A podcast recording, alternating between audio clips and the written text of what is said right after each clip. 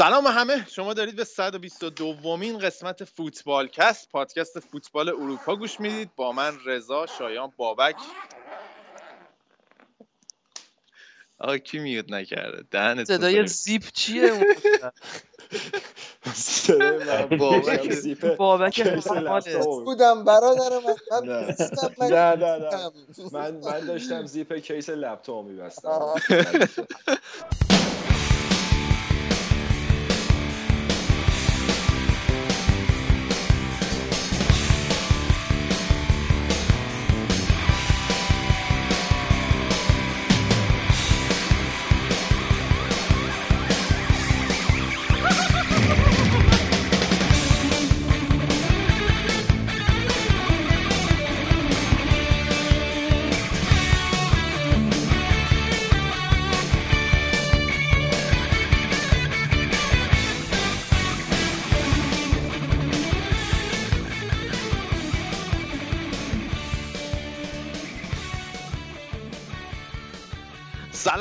شما دارید به 122 دومین قسمت فوتبالکست پادکست فوتبال اروپا گوش می‌دید. این هفته با من رضا بابک شایان بردیا و آریان در خدمتتون هستیم.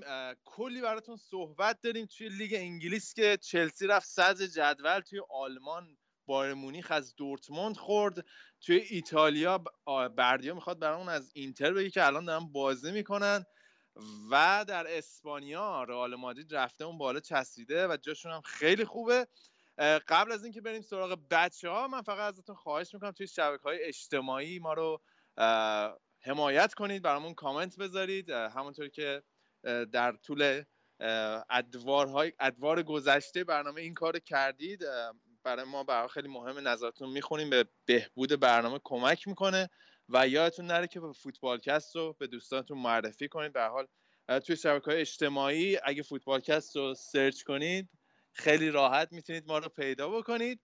من بیشتر از این صحبت نمی کنم میرم سراغ بچه ها اول از همه با بابک شروع می‌کنم. بابک چطوری؟ سلام.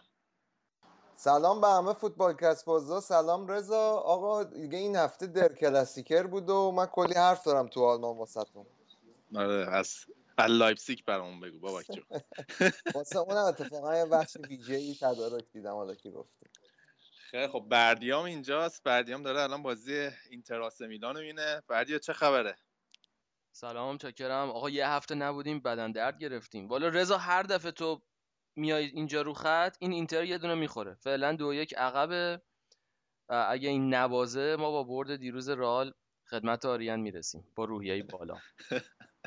آقا اینم بگم آریان الان نیست ولی در طول برنامه به همون اضافه میشه. اما بریم سراغ شایان. شایان از تهران داره برفم میاد. چطوری شایان؟ سلام آقا مخلص همگی. جاتونم خالی. امشب خیلی هوا سکسیه اینجا. خیلی خوب خیلی خوب. پس مثل خودت هوای تهران هم مثل خودت شده. شایان جون. چاکرت. اما اما قبل از اینکه برنامه رو شروع کنیم این هفته براتون یک سورپرایز ویژه داریم. اه، ماهای قبل خیلیاتون برامون کامنت گذاشته بودین در مورد این مسئله پرسیده بودین. من بیشتر از این صحبت نمی کنم می‌خوام که سورپرایز ویژه خودش بیاد وسط و بتره کنه. سلام به همگی. قبلا رضا با این فوتبال کسته می اومدم وسط. ولی حالا من گودرزم به همگی سلام می‌کنم به بچه های جدید که منو نمی‌شناسن و بچه های قدیم که دو سالی با ما بودن. از اول برنامه ما هم دیگه به درخواست آقای ربیعی که صبر ایوب خواسته بود برگشتیم به برنامه دیگه. خلاصه خیلی دلم تنگ شده بود مدت ولی خب کاربارا همه چی انجام شد و لیورپول هم که صدر صدر حالا با اختلاف یه امتیاز صدر امروز دیگه صد نیست هفته پیش صد بود. دیگه خیالم راحته که این فصل ایشالله فصل خوبی خواهد بود برای لیورپول. دیگه با خیال خب. راحت اومدیم. آره کلی حرفای نهفته داری یا سفره دلتو می‌خوای این هفته باز بکنی؟ واقعا یه یه سری اصلا حالا بعد آخر برنامه یه آهنگ غمگین باید بزنیم یه اشکی بریزیم واسه فینال های پارسال که باختیم و نمی‌دونم هشتم شدیم و اینا. ولی خب الان فعلا وضعیت تیم خوبه. با یورگی امو یورگی فعلا داره خوب جواب میده. خیلی خوب خیلی خوب. منم خیلی مشتاقم که ببینید اول سراغ بخش انگلیس. من, من یه توضیح بدم که اگه توی پس زمینه صدایی میاد اینا منم در حال مسافرتم. توی جای خونه نیستم و به بزرگی خودتون حالا این صدای پس زمینه رو ببخشین. بریم برنامه رو شروع کنیم. با بخش انگلیس که گودرزم اینجاست و کلی صحبت داریم در این مورد. با بازی اگه موافقی با بازی مهمه و اول هفته شروع بکنیم. بازی آرسنال و منچستر یونایتد بود که توی بازی که آرسنال فکر در کل یه موقعیت گل داشتن تونستن یه امتیاز این بازی بگیرن. دوست دارم نظرتو بدونم در مورد وضعیت این دوتا تیم توی لیگ به حال آرسنال که هنوز جایگاه چهارمی میگن توی چهارتای اول هستش ولی یونایتد داره همینجوری عقب میمونه. امتیازهای زیادی دارن از دست میدن و سومین مساویشون بود توی خونه سومین مساوی پیاپیشون بود. می‌خوای با آرسنال شروع کنیم بعدم بریم سراغ یونایتد. آره با آرسنال صحبت کنیم که هفته پیشم فکر کنم کم صحبت کردیم شما راجع به آرسنال وقت نشد. آرسنال کلا به صورت سنتی بازی های ساعت دوازده زور به وقت انگلیس که دوازده دوازده نیم انجام میشه تو این سال اخیر نتیجه خیلی بدی گرفت اگه یادتون باشه مثلا اون شکستی که به منسیتی خوردن چند سال پیش دو سه سال پیش بود یا اون شکست سنگینی که جلوی لیورپول خوردن با چهار پنج گل زمانی که سوارز بود. کلا به صورت سنتی معروفه که بازیکن آرسنال بازی های ساعت دوازده رو که ظهر انجام میشه زیاد واسش آماده نیستن. معمولا نتیجه ماه نوامبر هم بهش اضافه باید بکنه دیگه ماه نوامبر هم بعدش آره دقیقا. نوامبر هم که کلا معروفه که چیز نیستن و رکورد کلا شکست پذیری آرسن ونگر در مقابل خود مورنیو. که و بازی هم که خب تو اولترافورد بود. یعنی همه عوامل دست به دست این داد که دست به دست این می‌داد که آرسنال شاید یه بلایی سرش بیاد. ولی یه جالب راجع به آرسنال این فصل اینه که رضا خیلی بازی های من بعد ازشون دیدم من توی این فصل. مثلا بازیشون جلوی PSG که کاوانی دو تا موقعیت رو نزد و آخر آره. تونستن یک یک بیان بیرون از اون بازی. یا مثلا بازی با ساوتهمپتون که حتی تونستن دو یک ببرن در صورتی که شاید یکی از بدترین و ضعیفترین بازی آرسنال بود. یه چیزی راجع به این تیم تغییر کرده امسال به نظر من که تونستن حتی وقتی که بعدم بازی می‌کنن رو فرم نیستن مثل فصل پیش اونقدر بد شکست نخورن یا اینکه نتیجه رو یه جوری در بیارن حداقل. حالا این خودمونی بعد از بازی گفتش که بالاخره من فهمیدم که شکست در مقابل آرسن ونگر چه تعمی داره. به تنه در که خب نتیجه مساوی شده ولی برای منچستر یونایتد مثل شکست بود و برای آرسنالیا به نظر من مثل پیروزی بود که دقیقه آخر تونستن با گل ژیرو بازی رو یک یک کنن. تو روزی که زیادم خوب بازی نکردن به نظر من منچستر یونایتد بهترین بازیشون این فصل بود که من ازشون می‌دیدم. آقا ولی قبول دارید سطح بازی کلا پایین تر از سطح بازی سطحی بود که ما انتظار داریم از بازی منچستر آرسنال؟ آره خب نسبت به سالهای قدیم که منچستر آرسنال معمولا برنده بازی منچستر آرسنال برنده لیگ هم می‌شد. زمان. الکس فرگوسن و آرسن ونگر و اوج سال دو بین تقریبا بین 2000 تا 2004 اینطورا و زمانی که رویکین و ویرا و کلکلشون بود و اینا و نیستروی و مارتین کیونو ولی خب بعد اینو قبول کرد که دیگه این تیما تیمای الان تاپ انگلیس نیستن. یعنی نمیشه انتظار داشت. یعنی منچستر یونایتد تیم ششم جدوله.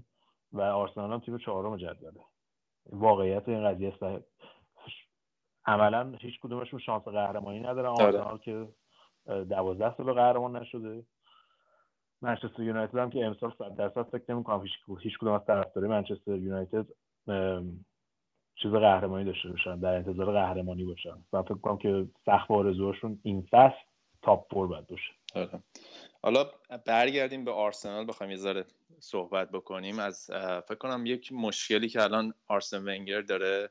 حالا تیم بازی حالا راجع به آمار صحبت کنیم ولی بخوایم از بود تاکتیکی از صحبت کنیم. از وقتی که یعنی از هفته های پیش که کازورلا مصدوم شده این مسئله عدم خلاقیت و ایزوله شدن چهار بازیکن جلویشون کاملا مشهوده. تو این بازی هم کاملا می‌دید که از این زوج کاکلین و النی استفاده کرده بود و می‌دید که اصلا اوزیل نمی‌تونه خوب ساپورت نمی‌شد و این فاصله بین خط تهاجمی و خط هافک رو کاملا می‌تونستی ببینی. و فکر کنم دیگه وقتشه که ونگر باید یه جایگزینی برای کازورلا پیدا بکنه. فکر کنم 32 سالش هم هست. و یه مسئله هافبک یه جورایی هشدار دهنده است برای آرسن ونگر و آرسنال توی ادامه کار به نظرم. آره آره مشکلی که دارم اینه که درسته حرفت کاملا درسته که کازولا اون لینک بین خط هافبک و خط تهاجمی اون سه تا مهاجمه حالا اوزیل و سانچز و ژیرو یا مثلا سانچز اوزیل والکات بستگی به ترکیبی که میشن معمولا اون لینک بین ایناست. و کاکلن معمولا هافبکیه که به صورت تخریبی کار می‌کنه اونجا و توپو میده به کازولا معمولا توپو می‌گیره و میده به کازولا اما از اون طرف می‌بینیم که آرسن ونگر خب یه هافبک دفاعی خیلی خوب این فصل خریده که شکای اسمش شکای دیگه فکر کنم آره، دقیقا همین رو خواستم بگم آره. منم. که مونتار نمی‌تونه بذارتش تو ترکیب و نمی‌تونه جاش بندازه به خاطر اینکه کوکلن ترکیب کوکلن و کازولا رو میپسنده. از اون طرف خب مثلا شاکا مثلا دیدیم که نیمه دوم اومد یه ذره باز بهتر شد آرسنال. تو این بازیه که من ازش دیدم معمولا حالا به غیر از اینکه یه ذره خشنه بعضی وقت تکلای خفن می‌زنه که ممکنه اخراج بشه اینا ولی کلا هم توی هم قدرت پاس دهندگی خوبی داره هم قدرت تخریبی خوبی داره. من فکر کنم که یه ترکیبی از بین این دوتا کاکلن و کازولا باشه تقریبا. اگه بتونه این ترکیب جا فکر کنم خیلی به ترکیب به وضعیت آرسنال کمک می‌کنه. من حالا نظرم در مورد ژیاکا اینه که گودرز نزدیکترین بازیکن به پاتریک ویراس از موقعی که پاتریک ویرا دیگه تو اون پست نیست تو آرسنال. آره. آره حالا هنوز مونده به نظر من. بعد ببینیم جا, جا افتادنش پاتریک ویرا قدرت گلزنی خیلی قوی هم داشت. شاکا فکر کنم قدرت گلزنیش بیشتر از شوتای راه دور آره شوتای خفنی می‌زنه آره. آره. بعد ببینیم که مثلا تو محوطه جریمه هم اگه بتونه خودش رو اضافه کنه اون گلزنی و به عنوان مثلا یه حالت فرانک لمپارد باری یا اونجوری که ویرا روی کورنر اضافه می‌شد خیلی می‌تونه به آرسنال کمک کنه. و یه خریدی که واسه آینده و همینطور ماسکفی که گرفتن برای دفاع به نظر من در کنار کوشرنی آره. زوج خیلی خوبی شدن. آره, آره. ولی خب به حال کاری که به حال ونگر تعویضایی که کرد تو این بازی تونست نتیجه بازی برگردونه اکسفورد رو آورد و با در نهایت هم با هدی که ژیرو زد تنها موقعیتشون تو بازی به گل تبدیل کردن و همونطوری که گفتی فکر کنم تنها فرق آرسنال با سالهای قبل اینه که توی بازی که قشنگ بازی نمی‌کنن می‌تونن یه نتیجه از بازی بگیرن که در فکر کنم یکی از مهمترین فاکتورها برای کورس قهرمانی توی لیگ برتر اما بریم سراغ یونایتد. حالا راجع یونایتد هفته های پیش خیلی صحبت کردیم. سعی می‌کنیم این هفته خلاصه تر صحبت کنیم. ولی من نکته که خواستم بهش اشاره کنم و نظرتون خواستم بدونم اینه که الان خیلی صحبت می‌کنن راجع به اینکه یونایتد خط دفاعش مشکل داره یا تو خط هافبک دچار مشکله. ولی به نظر الان مشکل عمده یونایتد اگه روند چند تا بازی قبل رو نگاه بکنی حالا درسته بعد بازی یونایتد بخش مورینیو گفتش که ما بد شانس ترین تیم توی لیگ برتر هستیم. ولی حالا روند بازی قبل رو نگاه کنید جلوی برنلی جلوی استوک که می‌تونستن 4 5 تا گل بزنن جلوی همین آرسنال که می‌تونستن دو سه تا گل راحت بزنن. به نظر این مسئله که خود مورینیو اول فصل اشاره کرد بهش وقتی ونگال رفت این که منچستر یونایتد مشکل گلزنی داره. مشکل این که خوب نمی‌تونن کانورت کنن. نمی‌تونن اون موقعیت هایی که دارن به گل تبدیل بکنن. و خب پاسخش هم این بود که رفت اول فصل زلاتان رو آورد. فکر کرد مهاجم 35 ساله می‌تونه در واقع مشکلش رو حل بکنه. ولی تیمای موفق مورینیو هم در طول حالا سالهای گذشته نگاه بکنی همشون حول یه مهاجم قدرتی و سرعتی چیده شده. مثل حالا توی بخوایم شروع کنیم توی چلسی دروگبا بود بعد میلیتو خود زلاتان توی اینتر بعد حالا بنزما و رونالدو توی رئال مادرید و در نهایت هم دیگو کاستا توی چلسی. ولی الان به نظرم مشکل اصلی یونایتد همین مسئله که پارسال هم داشتن اینه که مسئله گلزنیه.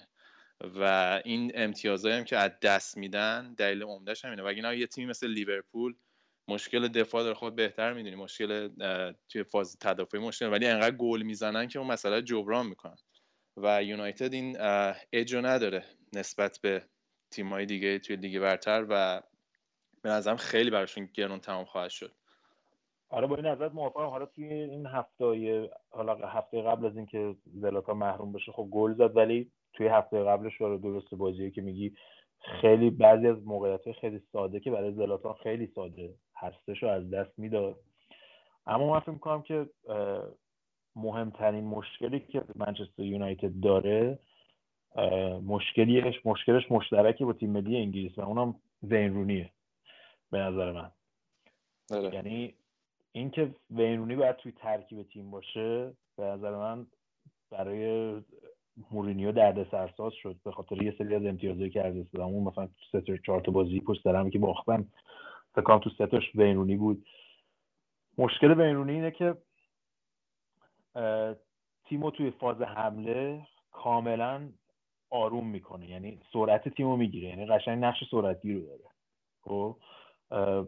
و اینکه تو هیچ کدوم از نقشایی که توی هم توی تیم ملی انگلیس هم توی منچستر یونایتد تو هر پستی که بخوام بذارینش به نظر من بازیکن بهتر از اون هستش. یعنی اگه تو پست شماره 9 بخوام بذارین یعنی تو پست شماره 9 اگه بخوام بذارین زلاتان و رشفورد هستش.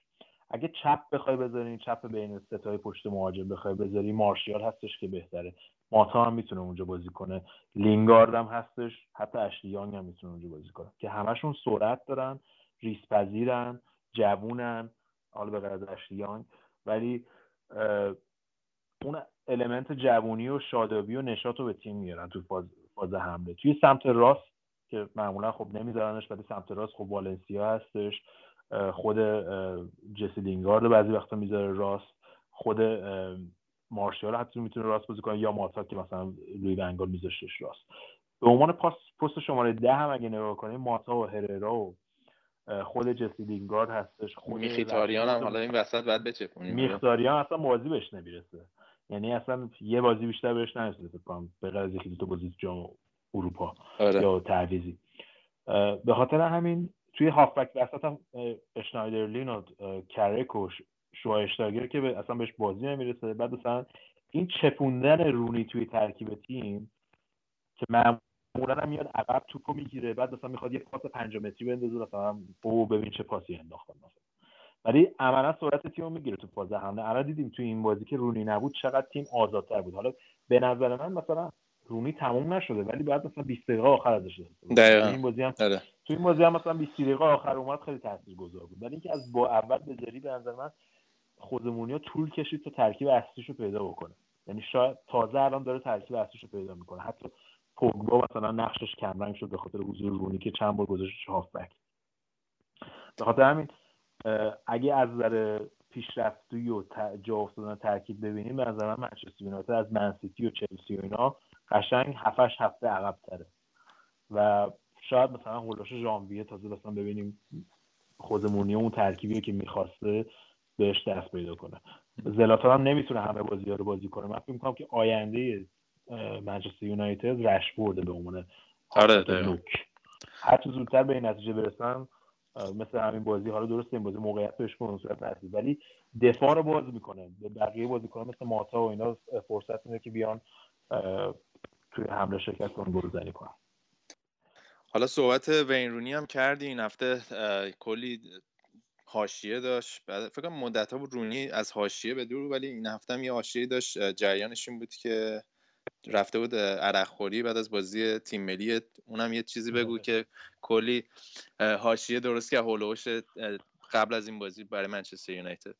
والا راستش رو من اصلا خبرش رو درست نخوندم. یعنی انقدر تو رادیو اینا صحبت می‌کردن که اصلا من نرفتم خبرش رو دقیقا بخونم چون منظر من اصلا این چیز حاشیه چرت و پرتی هستش. چون که تیم ملی انگلیس که صاحب نداره فعلا. مربی موقت گذاشتن که ساوتگیت باشه. و اونم شب بعد از بازیشون جلوی اسکاتلند بود که برده بودن. قبل از بازی با اسپانیا توی اردو تیم ملی بودن به بازیکن استراحت داده بود. یه سری از بازیکنان که رفته بودن استریپ و اینا و رونی هم مثل که تو هتل مونده بود و مسئولیت هم داشت بهش که قرار بود بازی نکنه جلو اسپانیا. و مثل که بهش گفته بود بعد بری بخوابی و اینا. نم رفته بود خوابیده بود. بعد همچین خزیده بود بیرون تو بار پایین و عرق خوری.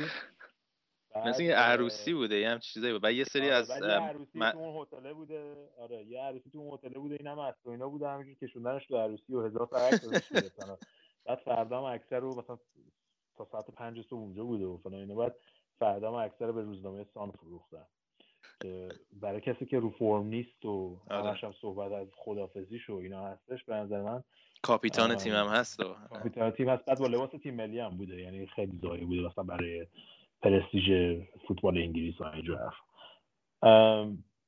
من که به نظر من حتی روی زمینم یعنی داخل زمینم وینرونی هیچ وقت اون توانایی رهبری که ریو فردینان مثلا داشت جان سری داشت و نداشتش وقت. خارج زمین هم که وضعیتش اینجوریه. به نظر من هر چیز زودتر از تیم ملی بره و دنبال جایگزینی باشن جوونا بتونن رشد کنن به نفع هم تیم ملی هم به نفع خود منچستر یونایتد. آره حالا صحبت وینرونی هم کردیم اما قبل از بازی منچستر سیتی از پپ گواردیولا تو کنفرانس مطبوعاتیش راجع به وینرونی پرسیده بودن که گفتش که آره مثلا زمان ما هم خیلی عادی بود بعد بازی ها من می‌رفتم مشروب میخوردم و اینا. بعد سر صحبت سر یه سری مسائل دیگه هم باز شد از جمله همخوابگی و همبستری قبل از بازی ها که پپ یه سری نظرات داشت از شایان که به حال تبهر خاصی توی این مسائل داره می‌خوام یه ذره برامون شفاف سازی بکنه. خیلی محبت داری رضا جون. نظر لطفت هر وقت بحث خیلی تکنیکال میشه ما رو منشن می‌کنی میاری وسط من ازت تشکر می‌کنم. این آقای گواردیولا مثل که سمیر نصری گفته بود که بعد نصف شب واسهشون قدغن کرده. فعالیت های تخت خوابی و بعد به عنوان نمونم مسی مثال زده که عضلاتش از اون موقع بعد خیلی خوب رشد کرده. تو زمین فوتبال هم خوب جواب داده. حالا به هر حال اینم یه تئوری هستش دیگه. البته من خودم به شخص جای مسی بودم خیلی توجه نمی‌کردم به این نصیحت گواردیولا.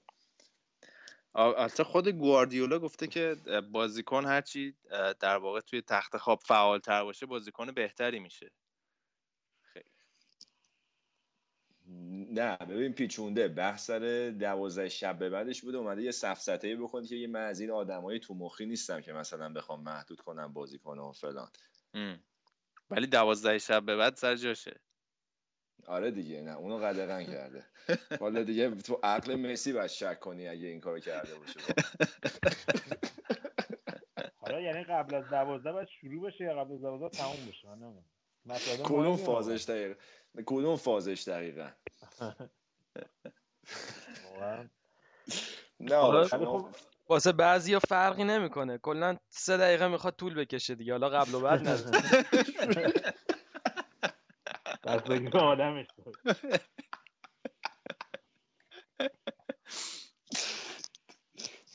آقا شما اگه اوریج و من همون هفت دقیقه می‌گیرم که توی مطلب علمی خونده بودم. شما اونو در نظر بگیری همون چهار دقیقهش بیفته قبل دوازده به نظرم اوکیه. خیلی خوب. آقا از تخت خواب بریم به زمین دوباره برگردیم. گود این بازی هم منچستر سیتی تونست دو یک ببره در کریستال پالاس و توی زمین کریستال پالاس. بازی بود که یه اهمیت خاصش از این لحاظ که یایا توره بالاخره جای خودش رو پیدا کرد توی ترکیب پپ و برگشت دو تا گل هم زد ترکون آره هم خیلی لاغرتر بود از اون چیزی که اول فصل یا فصل قبل ازش می‌دیدیم. چون بین تعطیلات نیم فصل که برگشته بود سر تمرین هفت کیلو اضافه وزن داشت. بعد پپ گذاشته بودش گفته تا وقت لاغر نشی بازی بهت نمی‌رسه و این صحبت بعد این یه ایجنت دیوانه داره آقای یایا توره که هر دفعه این بدبخت رو درش سرویس می‌کنه. یادتون باشه سر همون کیک تولد و اینا هم چند سال پیش داستانی واسش پیش اومده بود آره. پیش. بعد این سری هم یه سری برگشته بود راجع به پپ گواردیولا. چرت و پرت گفته بود و اینا که گواردیولا گفته بود تا وقتی یایا توره عذرخواهی نکنه جایی نداره تو ترکیب من. اصلا توی رفته بود مثلا فرستاده بوش با ذخیره و تیم زیر 21 ساله تمرین بکنه. که بالاخره یک دو هفته پیش یایا توره عذرخواهی کرد و برگشت به ترکیب و تو این بازی هم خب دوتا گل زد هم گل برتری تیمو زد.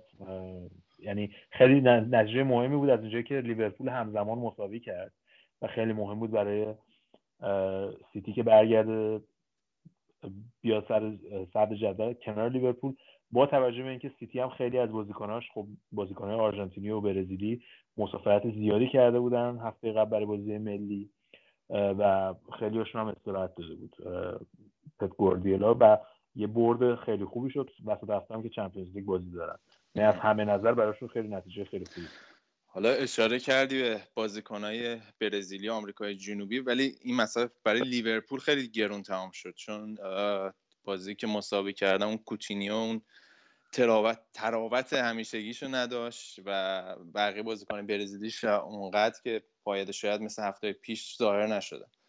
آره توی بازی ملی که للانا که توی بازی انگلیس مصدوم شد بازی با اسپانیا بعد از اینکه پنالتی زد از اون طرف فرمینیو و کوتینیو همچین رو فرم نبودن. کوتینیو که اصلا مصدومیت داشت تا قبل بازی معلوم نبود که بازی بکنه یا نه.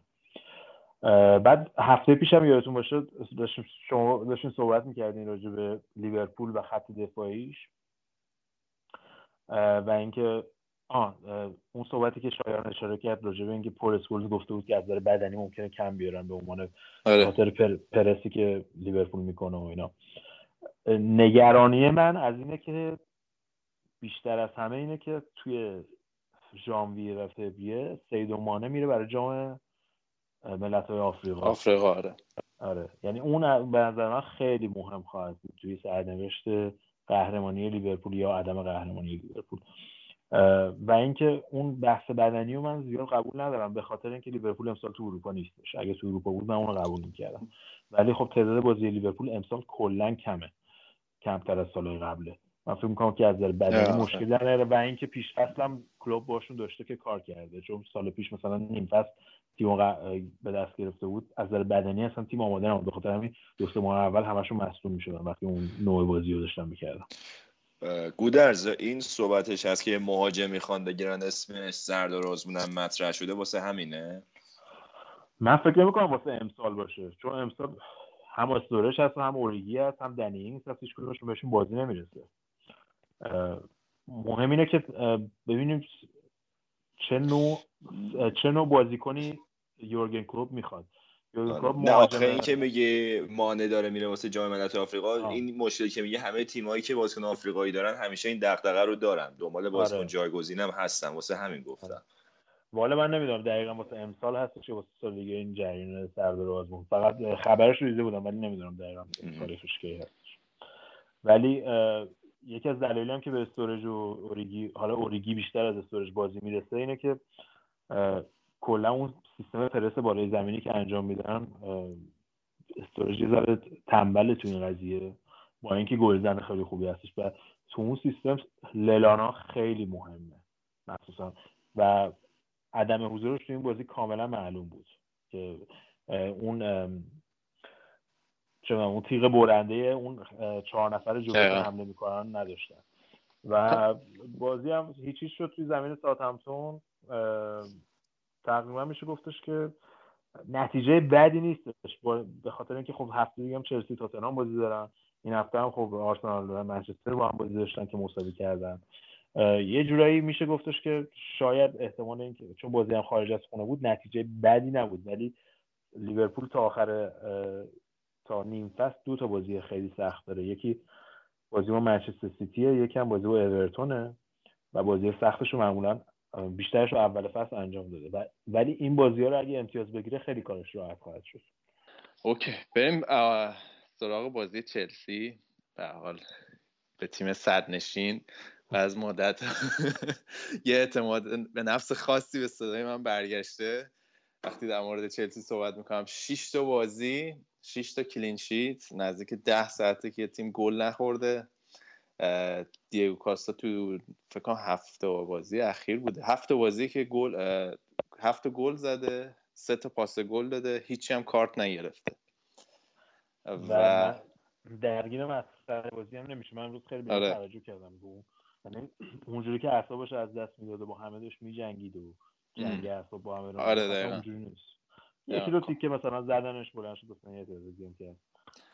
آره دیگه قشنگ معلوم تمرکزش رو بازیه و مسئله ای که اول فصل بکنم بود اشاره کردم. گفتم درسته که به حال race در واقع بیشتر در واقع رقابت برای قهرمانی امسال نزدیکتر از همیشه خواهد بود. ولی مسئله ای که در نهایت تعیین کننده خواهد مطابق همه سالهای پیش توی لیگ برتر این مسئله فوروارد تیما هست که یه بازیکن مثلا سالهایی که آگوئرو برای منچستر یونایتد رو منچستر سیتی روی اوج منچستر سیتی قهرمان میشه. اون سالی که چلسی بود دیگو کاستا رو اوج بود چلسی قهرمان شد پارسال جیمی واردی ترکوند و امسال هم دوباره دیو کاستا برگشته به فرم فوق خودش و شانس چلسی به قهرمانی کاملا به نظر منطقیه بعد از بازیه که توی این چند هفته اخیر دیدیم و فکر کنم همه قبل از اینکه لیگ شروع بشه منتظر بودن مثلا تغییرات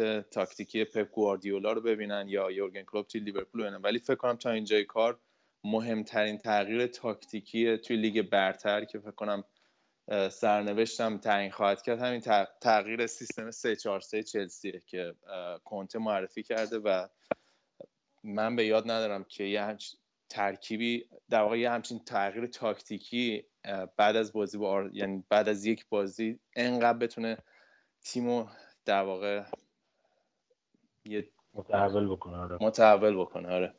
آره و واقعا تیمو قشنگ بازی می‌کنه. یعنی من امروز مثلا میدم بعد از سالها آدم میشه بشینه از بازی چلسی لذت ببره. یعنی فکر کنم از زمان تقریبا آنجلوتی همچین بازیایی ندیده بودیم از چلسی که انقدر حالا مربی ایتالیایی به بازی دفاعی معروفم ولی همش یعنی یک بند موزد و آلنسو از این ور چپ را هزارد بعضی وقتا جلوتر از کاستا حتی به عنوان مهاجم نوک بازی می‌کرد. یعنی می‌رفت میومد وسط زمین توپ می‌گیره پدرو پدرو تو دو تا موقعیت خیلی خوب از ویکتور والدز گرفت. یه دونم تیر زد فکر کنم. آره. خیلی موقعیت های خیلی زیادی داشتن و میدلزبرو تیمی بود که آرسنال و منسیتی رو متوقف کرده امسال. یعنی آرتور کارانکا بلد تیمش رو چجوری دفاعی بشینه در مقابل تیم‌های بزرگتر. و به نظر من یه نتیجه عالی بود واسه چلسی توی خونه میدلزبرو که صدر جدولم رفتن ولی خب هفته دیگه با تاتنهام بازی سختی خواهم داشت. و این سیستم سه دفاع هم که گفتی حالا من یه خاطری هم بگم یادی هم بکنیم از منصور خانه محروم محروم نه مرحوم. مرحوم. آره مرحوم. که بردی یادش ما من بچه که بودم بردارم خیلی مثلا استادیوم می‌رفت و اینا. بعد منتها منو نمی بردن بازی استقلال پرسپولیس چون می‌گفتن مثلا بچه بلا سرت میاد اون زیر دست پا له میشی و فلان اولین باری که منو بردن استادیوم 7 سالم بود فکر کنم سال 90 91 اینطورا بود. بازی استقلال پاس بردن که بعد از بازی استقلال پرسپولیس دیگه مثلا خفن ترین بازی بود دیگه توی کلندر مثلا دیگه ایران که برادرم که بزرگتر از من بود منو برد مثلا 7 سالم بود و با بابای بردیه با هم دیگه. بردیه رو موقع نمی آورده ولی من می آقا علکی نگو شلوغش نه باباش باباش بردیه رو میپیچوند با ما میومد خلاصه آقا ما چهار نفر بودیم رفتیم بازی استقلال پاس. منصور خانم اون موقع مربی استقلال بود. شارخ و شاهین و بیانی ها همه بودن. غلامپور هم چتری داشت با سیبیل ردیف. دروازه‌بان چیز بود پاس بود اون موقع. پاس پیروز فیروزگرمی که بعدا رفتن قهرمان آسیا شدن یکی دو سال بعدش. که اون بازی بازی هیچی شد. ولی من یادم دقیقا چون منصور خانم جز اولین نفرایی بود که دفاع سه نفره رو آورد توی ایران. سیستم سه پنج بعد از جام جهانی 90 که آلمان خیلی موفق بود آوردش تو ایران و یک کمک مربی داشت به عنوان بونجاک که مجارستانی بود یا لهستانی بود فکر که روی نیمکت بغلش میشه کمک مربیش بود و منصور خانم سرمربی بودن که اون تیم استقلال با اون سیستم دفاع سه نفره رو خیلی خیلی موفق بود. بعدش هم تیم ملی خوب رفت جام جهانی و سوم جام ملت‌های آسیا شدن با همون سیستم 3 5 که سالها تو فوتبال ایران بود تا دوباره برگشت به 4 4 2 اینا. 4 2 3 1 و 4 4 2 اینا. ولی آره اون بازی هیچ وقت من از ذهنم یادم یادم نمیشه اولین بازی بود که می‌رفتم استادیوم آزادی و خیلی بازی خفنی بعد همه داد می‌زدن می‌گفتن منصور بونجاگو وردار رو بیا. هر منصور خان دست بونجاگو برداشت آوردش جلوی بغل جایگاه که جایگاه هشت. آره استرادیه تیفوسیا میشستن و یه ترجیمی کرد و رفت و بعدش هم ما دیگه آره، بازی ولی هیچی شد ولی خیلی بازی قشنگ یکی از اون بعد صد هزار نفر تو تمام توی چیز بودن تو استادیوم بودن. برای بازی استقلال پاس. صد هزار نفر پر بود. یعنی ما پنج دقیقه بازی تموم شد زدیم بیرون که مثلا به, به ترافیک و نخوریم. حالا مثلا الان به من میگن چرا فوتبال ایران رو دنبال نمی‌کنه چون واقعا دیگه اصلا چیزی نداره. اصلا دیگه هیجانی نداره. اصلا من نمی‌دونم دیگه مثلا نمی‌شناسم بازی کنه کیان هر سال یارو مثلا امسال پرسپولیس سال دیگه استقلال بعد مثلا سال دیگه دوباره برمیگرده مثلا پرسپولیس. اصلا وضعیت خیلی خراب فوتبال عوضش بردیا از دنبال می‌کنه بکنم تک تک بازی رو. حالا ما خیلی اینجا نمی‌تونیم پیگیری کنیم ولی دورا دور در جریان هستم. ولی همین که میگی شده یعنی زیاد جذابیتی به اون صورت. حالا نه که من اومده از چهار پنج سال آخر از زمان مساوی های دربی و اون موقع یه ذره بیمزه شد. ولی حالا ول کنیم دیگه. بحث و آره. منحرف نکنیم. آره, آره یادش بخیر. که گفتی رضا حالا جالب بود که هفته پیش تو بازی آرسنال تاتنهام دو هفته پیش. پوچتینو هم سیستم دفاع سه نفره زد که بتونه با آرسنال تقابل کنه و تونست یه مساوی بگیره. البته حالا بریم سراغ تاتنهام. همه تیم‌ها از این تعطیلات فکر کنم همه تیمایی که از این تعطیلات بازی ملی متضرر شدن تنها تیمی که ذره سود کرد فکر کنم تاتنهام بود فقط. تونستن این هفته سه دو وستهم ببرن. توی بازی که کاملا وستهم برتر بود شایستگی داشت. ولی در عرض پنج دقیقه دو تا گل خوردن و به بازی برگشتن. البته تاتنهام خیلی قایبای زیادی داشت. ولی نکته که به من جالب بود این بود که هر وقت بازیکن کم داره این پوشتینو یه بازیکن از آکادمی رو می‌کنه. این هفته یه بازیکن رو کرده بود. هری وینک اگه اشتباه نکنم. آره که بازیکن 20 ساله است گذاشتش توی قلب خط هافک و خیلی خوب کار کرد براشون. آره این کلا پوچتینو بازیکن مربیه که بازیکنای جوون رو میاره تو سیستم بدون ترس و انقدر بهشون اعتماد به نفس میده که مثلا اون موقع که هریکین آورد دلی علی آورد تو سیستم اصلا از این قضیه نمیترسه که دقیقا این مورینیو میمونه. آره. هنوز ولی به چهل نرسیده. گفت من چهل تا آوردم آره. آره کار دارم لیست روش چای ریخته بود دی؟ گفت لیست نوشتم بعد بعدا گفتن لیست بوده گفت چای ریخته روش نیستش. آره خلاصه خیلی سیستم من مهمترین نکته برای تاتنهام گلزنی دوباره هریکین بود که دو تا گل زد تو این بازی و توی داربیای لندن توی 16 تا بازی 16 تا گل زده تا هریکین. که یه رکورد واقعا قابل توجهیه. و سان وقتی اومد به بازی اصلا کلا بازی برای تاتنهام عوض کرد. تا قبل از اون وستام کاملا سوار بازی بود. اتفاقا وستام دفاع سه نفره داشتن بازی می‌کرد توی بازی. و وستام واقعا امسال تلس شده بعد هم از استادیوم جدیدشون هم از نتایجی که دقایق آخر میبازن یا بازی که آره تیمای حریف میرن. بیلیچا قشنگ می‌خواست کلش بزن تو دیوار دیگه از این دیگه الان دقیقا بالای منطقه سقوط هم دیگه. یعنی وضعیتشون خیلی خراب. نسبت به پارسال که هفتم هشتم شده بودن و حتی تا دو تا بازی آخر شانس رفتن به اروپا رو داشتن کاملا وضعیتشون عوض شده. این سیمون زادسا هم لامصب یه دونه گل نزده هنوز اون تو. ما می‌خواستیم بندازیم بهشون فکر کنم پس بدن آخر فصل دوباره. حاجی خیلی رو اعصاب بدبخت از وقتی اون پنالتی رو نزد چیز تو یورو اصلا اعتماد نفسش رفته زیر خط فقر یعنی اصلا ببین تو این بازی هم همینجوری بود. یعنی توپ بهش می‌رسه تو منطقه مثلا اگه سری پاس می‌داد دیمیتری پایه مثلا تک تک می‌شد. انقدر چیز می‌کرد با با تو ور رفت و فلان اینا که تمام موقعیت از دست می‌رفت. یعنی کاملا خالی از هر گونه اعتماد به نفسه یه خورده کلا هماهنگی عصب و عضلای ضعیفه. خیلی از مغزش استفاده نمی‌کنه. شوت های خوبی داره ولی. آره خیلی خوب. آقا اگه موافق باشین انگلیس رو همینجا پروندهش رو دیگه ببندیم. بعد یه ذره پس اینکه راجع به لیگای دیگه هم صحبت بکنیم در میونه برنامه. بعد آره. آقا راجع به کلوپ و سون و اینا سون و اینا صحبت کردیم دیگه. اینا باید بچه های آلمان هم دیگه. دیگه آلمان دیگه والا من موافقم ولی حالا. راجع به شکا و نمی‌دونم اینا صحبت کردیم دیگه اینا بچه های آلمان هم. حالا این بابک می‌خواد راجع به دربی صحبت کنه. بذار یه ذره بگیر دلش خوش باشه اینا هم دربی دارن. شما خوبه بازی آرسنال منچستر واقعا بازی بسیار سطح بالایی بود. من تبریک میگم به لیگ برتر که یک چنین بازی جذابی رو برای بیننده فراهم می‌کنه باید میشستی به سمت می‌دیدی. اشتباه دیدی. خیلی خوب.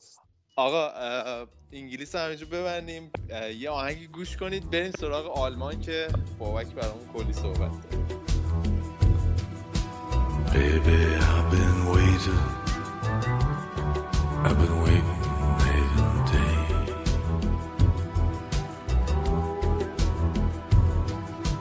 I didn't see the time.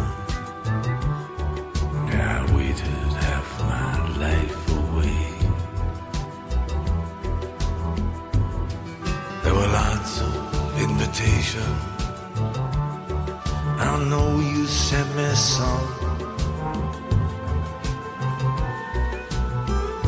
But I was waiting for the miracle, for the miracle to come.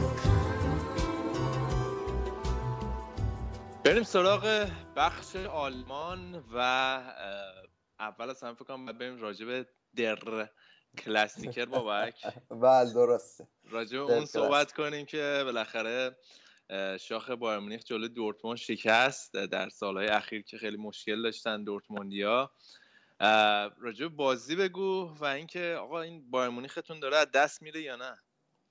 والا بایرن مونیخ ببین اینو از دو جنبه می‌تونی نگاه کنی که آیا بایرن مونیخ داره از دست میره؟ یا این هفته پیشم گفتم یا اینکه تیمای دیگه دارن سطحشون رو میارن بالا. من فکر می‌کنم یه ترکیبی از این دوتاست واقعا. و حالا رضا Der Klassiker که گفتی من به نظرم بوندسلیگا به عنوان یه لیگی که باید marketing کنه و یه خودت چون به نظرم کیفیت اینو داره که بیاد و یه لیگ جذابی باشه از دید خیلی از بیننده ها تو دنیا. واقعا به این بازی Der Klassiker احتیاج داشت. سالها بود توی بایرن تو ببخشید توی آلمان یه همچین بازی نبودش که اینقدر از نظر media بهش توجه بشه. و خیلی به نظرم واسه لیگ آلمان خوب بود. الان رکورد بیننده هم توی آمریکا زدن توی توی حالا بوندسلیگا البته. و خیلی rating های خوبی آورد و نشونه های خوبی خلاصه واسه لیگ آلمان. دورتموند هم بعد سال 2014 از اون بازی سوپرکاپی که اولین بازی پپ گواردیولا جلوی یورگن کلوپ بود با بایرن که باختن تو 90 دقیقه نتونسته بود بایرن رو ببره. و خب این فکر می‌کنم عکس اینستاگرام گوتزه تمام حرفا رو می‌زد. یه عکسی گذاشته بود از خودش که داشت اون صحنه که پاس گل داد داشت به هوملز لایی می‌زد. لایی از توپ لای پای هوملز رد شد و اوبامیانگ تک تک گل زد دقیقه همون دقایق اول بازی. و نوشته بود زیرش back in the com- competition. فکر کنم گویای همه چی بود این اتفاقی که این بازی افتاد. بابک تو این بازی مثل که اوبامیانگ اون نقش سنتی خودش رو ازش استفاده کرده بود تو خیلی. تو بازی قبلی مثل که یه ذره نقشش متفاوت شده بود نسبت به فصل قبل. آره اصلا این این بازی گودرز توخل یه ترکیب خیلی جالبی رو فرستاده بود توی زمین. مدت ها بود که من ندیده بودم دورتموند 3 5 2 بازی کنه توی بازی های مهم. این بازی قشنگ 3 5 2 تیمو گذاشته بود و خیلی جالب بود. یعنی من خیلی ترکیب به نظرم محافظه کارانه ای اومد در وهله اول ولی واقعا جواب داد و تو خیلی از مقاطع بازی هم تونسته بودن بایرن رو تو زمین خودش حبس اه، و ترکیب عجیبی بود. من دورتموند به نظرم باید یه خود روی این ترکیب کار کنه. خیلی خوب واسهشون جواب داد. بایرن تقریبا خیلی موقعیت خاصی غیر از چند تا شوتی که از پشت محوطه جریمه و اینا تونست خلق کنه و یکی دو تا هد لوندوفسکی و هوملز و اینا واقعا موقعیت خطرناکی در طول بازی به نظرم خلق نکرد. که بگی دو حق بایرن مثلا از این بازی امتیاز بود. واقعا دورتموند فکر می‌کنم از حالا موقعیت میزبانی هم استفاده کرد و یه سرگردن بهتر بازی کرد. خیلی جالبه که من تو این چند سال اخیر ندیدم که یه مربی بیاد و دو تا مهاجم شماره نه رو بذاره توی زمین. و این بازی خیلی جالب بود. از اون سه پنج دوهای کلاسیک بود که دو تا مهاجم نوک اومابیانگ و آدریان راموس رو گذاشته بود اون نوک و خیلی جالب بود. جواب داد خیلی سریع هم به گل رسیدن و دورتموند دقیقا توی اون position قرار گرفت که دوست داره همیشه باشه چون اون سیستم دفاع ضد حملهشون واقعا خوب میطلبه که تو تو گل اولو بزنی. خیلی مهمه واسهشون. و اینکه تونستن خیلی سریع گل اولو بزنن باعث شد فکر می‌کنم که بایرن کاملا تو, تو طول بازی اسیر این خط هافک پرتعداد دورتموند بود. اون وسط و تقریبا کار خاصی نتونستم بکنم. یکی از روزهای خیلی بد ژابی آلونسو هم بود. یه سوتی هم داد که نزدیک بود اوبامیانگ. اگه که دقت می‌کرد می‌تونست دو تا گل بزنه. حالا به بازی بعد ژاوی آلونسو اشاره کردی این توماس مولر نمی‌دونم زیر نظر آنجلوتی انقدر افت کرده یا اینکه یه نظریه هم هستش که تقریبا از یورو چون یورو خوبی هم نداشت برای آلمان تقریبا میشه گفت. تو بازی ملی هم به اون صورت خوب نبوده. یا اینکه میگن آه بچه های لوکزامبورگ گرفتادش که بس که یه تنهی زده بودین. ما نباید با اینا بازی کنیم اینجا سن مارینو سن مارینو سن مارینو آره اون خلاصه اینکه تئوری های مختلفی هست راجع به افتش نه اون سن مارینو رو به نظرم مطرح کردش که یه مقداری حواسه از این پرچی که الان با این بازی یه چیزی حدود 700 دقیقه است گل نزده توماس مولر و این قضیه بود از به نظر من از اون نیمه نهایی یورو جلو اتلتیکو با اون پنالتی که از دست داد و تقریبا عملا باعث شد باید حذف شه. با اون پنالتی که از دست داد فکر کنم از اون موقع است که یه مقداری افت کرده و خیلی حالا به قول اینا کلمهش اینه من به فارسی چی میشه آن کرکتریستیکه از توماس مولر که یه چیزی واقعا تو نظر روحی روش تاثیر بذاره. یعنی به شخصیتش نمی‌خوره. بخوام درست معمولا هیچ چیزی به اون صورت همچین اهمیت نداره آره. آدم چیلیه. دقیقا. و خب حالا باید ببینیم آنجلوتی خب توانایی رو نشون داده قدیم داشته که یه بازی کنی که تو این شرایط رو بتونه از نظر روحی باهاش ارتباط برقرار کنه و برش گردونه. ولی فکر کنم مسئله بیشتر روحیه. چون جایگیریاش به نظرم هنوز بی ایراده ولی اون قدرت تمام کنندگیش واقعا از, از دست داده. یه جورایی اعتماد به نفسش به این برده انگار. اون پنالتیه. حالا به نظرت این حالا شایان هم می‌تونه راجع به این قضیه فکر کنم صحبت کنه بریم هم این افت تیمای آنجلوتی در لیگ ها به نظر می‌رسه که گریبانگیر بایرن می‌خواد بشه امسال خلاصه. چقدر این تئوری فکر می‌کنی؟ به مرحله ظهور برسه.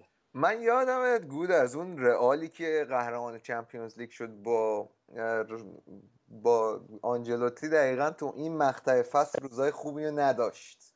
یعنی شاید حالا این نشونه خوبی باشه. چون آنجلوتی واقعا به نظرم یه تفاوتایی که با گواردیولا و مربیای دیگه داره حالا غیر از اون مقطعش تو چلسی فکر می‌کنم معمولا یه مربی بوده که همیشه یه زمانی نیاز داشته. یعنی اینطوری نبوده که بیاد و سریع اون تیم مثلا تبدیل بشه به تیم فوق العاده به نظر من یه زمانی باید به این تیم داد ولی هفته پیش هم اینو گفتم واقعا باید من توی بازیکنهای بایرن اون انگیزه ای لازم رو نمی‌بینم واسه اینکه بیان بزرگی کنن. حالا شاید الان وضعیت الان جدول یه مقداری اینا رو از خواب زمستانی بیدار کنه.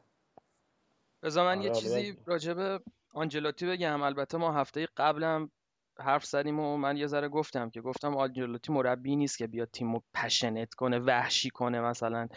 تیم یه تیم دریده درست کنه بفرسته تو زمین. اون رالی هم که میگی فصل آنجلوتی قهرمان شد و اوضاع خوبی نداشت در میانه های فصل.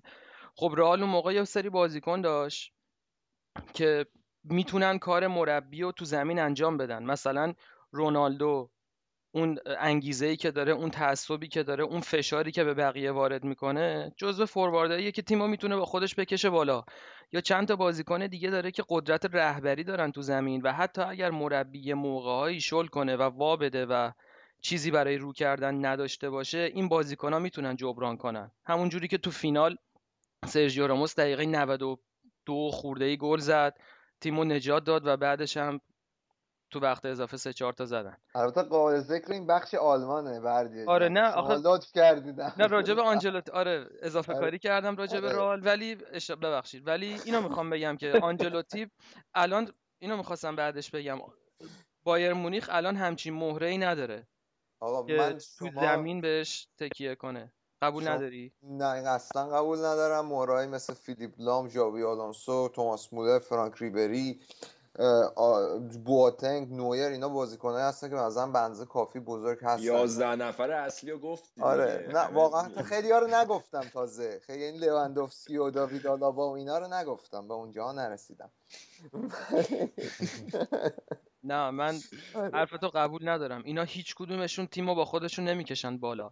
الان نصف اینایی که بهشون گفتی سنشون بالای س- الان ژابی آلونسو مثلا با سی و سه چهار سال سی و پنج سال سن. اون دیگه واقعا بازیکنی نیست که در حد چمپیونز لیگ بخواد تیم موتور تیم رو روشن کنه. یا لام مثلا دفاع راسته. دفاع کار خودشو خوب انجام میده ولی مجموعه تیمی رو با خودش نمی‌تونه ببره جلو. یه چیزی هم. هست به نظرم این بازیکن ها اشباه هم هستن چون تو این چند سال خیلی کاپ بردن. واقعا این, تو- این, این به نظرم دقیقا من همه حرفم همینه. میگم اینا الان گرسنگیشون رو از دست دادن تو زمین شایان. یعنی تو تیم قشنگ می‌بینی. از سر دلسیری بازی می‌کنن بازیکنها خیلی هاشون البته استایل کلا استایل آنجلوتی هم کلا style relax یه. یعنی معمولا اون سیستمی که تمام detail ا رو اه، پپ گواردیولا طراحی می‌کرد. حتی اینکه تو تمرین در فلان دقیقه فلان کار رو باید انجام بدین همه اینا. اون سیستم سیستم آنجلوتی نیست. حالا بعد ببینیم آره. با این بازیکن ها چیز میشه یا نه؟ آره به نصف جواب میده یا نه؟ شبشون هم به نصف شبشون هم گیر بیمورد نمیده. آنجلوتی از این اخلاق نداره. آره. اما بابا یه چیزی حالا این هفته پیش خوندم فکر کنم این نشریه بیلد بود. یه مصاحبه جالب کرده بود با واتسکه و رومنیگه. دوتا مدیرای بایرن و دورتموند راجع به این پنج سال اخیر که این سیر این رقابتی که این کورس دو تیمه ای که این دوتا با هم تو لیگ داشتن بعد واتسکه یه حرف جالبی زد. گفتش که اشتباه ما این بود که 2012 پنج تا زدیم تو فینال جام حذفی بهشون. از اونجا بود که بایر مونیخ شروع کرد قارت کردن دورتموند و قشنگیش اینجا بود که رومنیکه تصدیق کرد قشنگ حرفشو. گفت آره از اونجا بود که ما چون هم تو اروپا به چلسی باختیم. بعد لیگ و حذفی هم دورتموند واگذار کردیم نشستیم با خودمون فکر کردیم که یه سری چیزا رو باید از اول بچینیم. و از اون به بعد بود که افتادن به قارت کردن دورتموند و فکر کنم بقیه رقیباشون تو بوندسلیگا. آره شاید حرفت کاملا درسته ولی خب این قابل ذکره که اون اولین فصلی که بعد از اون اتفاق افتاد فصلی بودش که بایرن قهرمان چمپیونز لیگ شد بدون اینکه قارت رو از دورتموند شروع کرده باشه. یعنی شاید یه جورایی هم اه، اشتباهشون توی این هدفی که واسه خودشون گذاشتن تو این چند سال مشخص شده. چون فصل اولی که بعد از اون 2012 اومدن و هنوز شروع نکرده بودن به قارت دورتموند. اومدن و با یوپاگنس قهرمان یورو شدن. از اون فصل در واقع قارت شد بود. یه سال یه سال اون فصل خاوی مارتینز رو داشتن فکر کنم آره؟ اون فصل آره خاوی مارتینز دیگه اولین از- خریدشون از اون موقع حالا به قارتش کارم بگم مثلا حالا فقط دورتون رو قارت کرده. از اون فصل شروع کردن به خریدای گرون قیمت. چهل تا دادن خابی مارتینز نصف فصل رو نیمکت بود یادمه. آره. البته اینو یادت باشه که خاوی مارتینز هنوز هم گرونترین بازیکن تاریخ بایرنه. هنوز هم تا آره. هنوز هم خاوی مارتینز گرونترین خب. بازیکن بایرنه خب ببین تو بحث باز... این خرجا حالا رقم اون خرید یه بحث دستمزد یه بحث دیگه. بایرن خیلی توپل دستمزد میده. آره شایان اتفاقا واتسکی حرف خیلی جالبی زده بود. تو این هفته مصاحبه کرده بود و گفته بودش که الان تنها باشگاهایی که از نظر درآمد بازیکنهای بایرن و دورتموند رو تهدید می‌کنن بارسلونا و رئال مادریدن.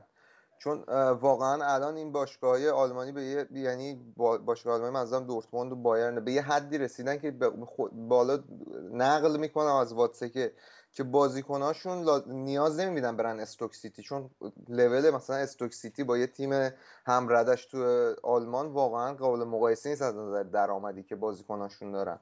ولی میگفتش که ما الان نگرانی اینو نداریم که بازیکنامون دیگه برن لیگ برتر. می‌گفت ما الان از اون مرحله رد شدیم که دیگه نگرانیمون رئال و بارسلونه که هنوزم که هنوز هر از چنگایی می‌بینی. با بایرن اگر تیمی بخواد اذیت کنن نظر خرید فقط همون رئال مادرید بارسلونه که مثلا نمونهش می‌تونه تونی کروس باشه که از بایرن رفت. حالا بابک میگن تو آلمان تیمای دیگه هم هستن به غیر از بایرن دورتموند ما شنیدی؟ الان الان هم یکیشون صدر جدوله. هفته Der Klassiker بود دیگه یه خود از دستمون در ولی آقا من نمی‌فهمم. حالا بابا این RB لایپزیگ که Red Bull لایپزیگ البته بعد اومدن یه شهر پیدا کردن که اولش بخوره به RB یه شهر دیگه که بگن این Red Bull نیست مثلا اون شهر است. آره. این, چه- این تیم چرا انقدر منفوره؟ من نمی‌فهمم. ببین کلا توی فوتبال آلمان تیما معمولا تیمایی که از دل شهر میان بیرون. تمام تیمای اکثر تیم‌ها حالا تمام تیم‌ها حرف غلطی اکثر تیمای بوندسلیگا 51 درصد باشگاه متعلق به هوادارای تیمه. مثل دورتموند مثل شالکه مثل حتی بایر مونیخ. یه سری باشگاهی هستن که خود آلمانیا بهشون میگن باشگاه پلاستیکی که اینا صنعت پشتشونه. مثل لورکوزن که کمپانی بایر پشتشه. مثل هافنهایم. وولسبورگ هم یه تیم پلاستیکیه. وولسبورگ هم یه تیم پلاستیکیه.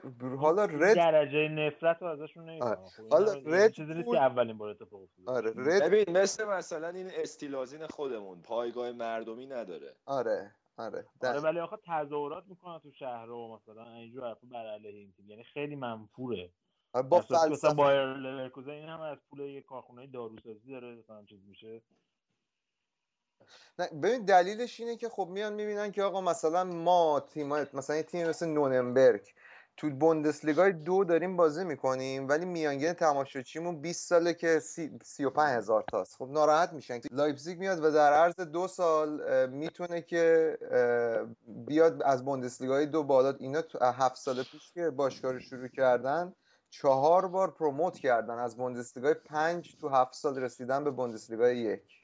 آره ولی به نظر من business model موفقیه. چون که مثلا اینا هم نیومدن که مثلا مثلا همین استراتژی که شایان میگه نیومدن همه بازیکن خفن رو بخرن با پولشون.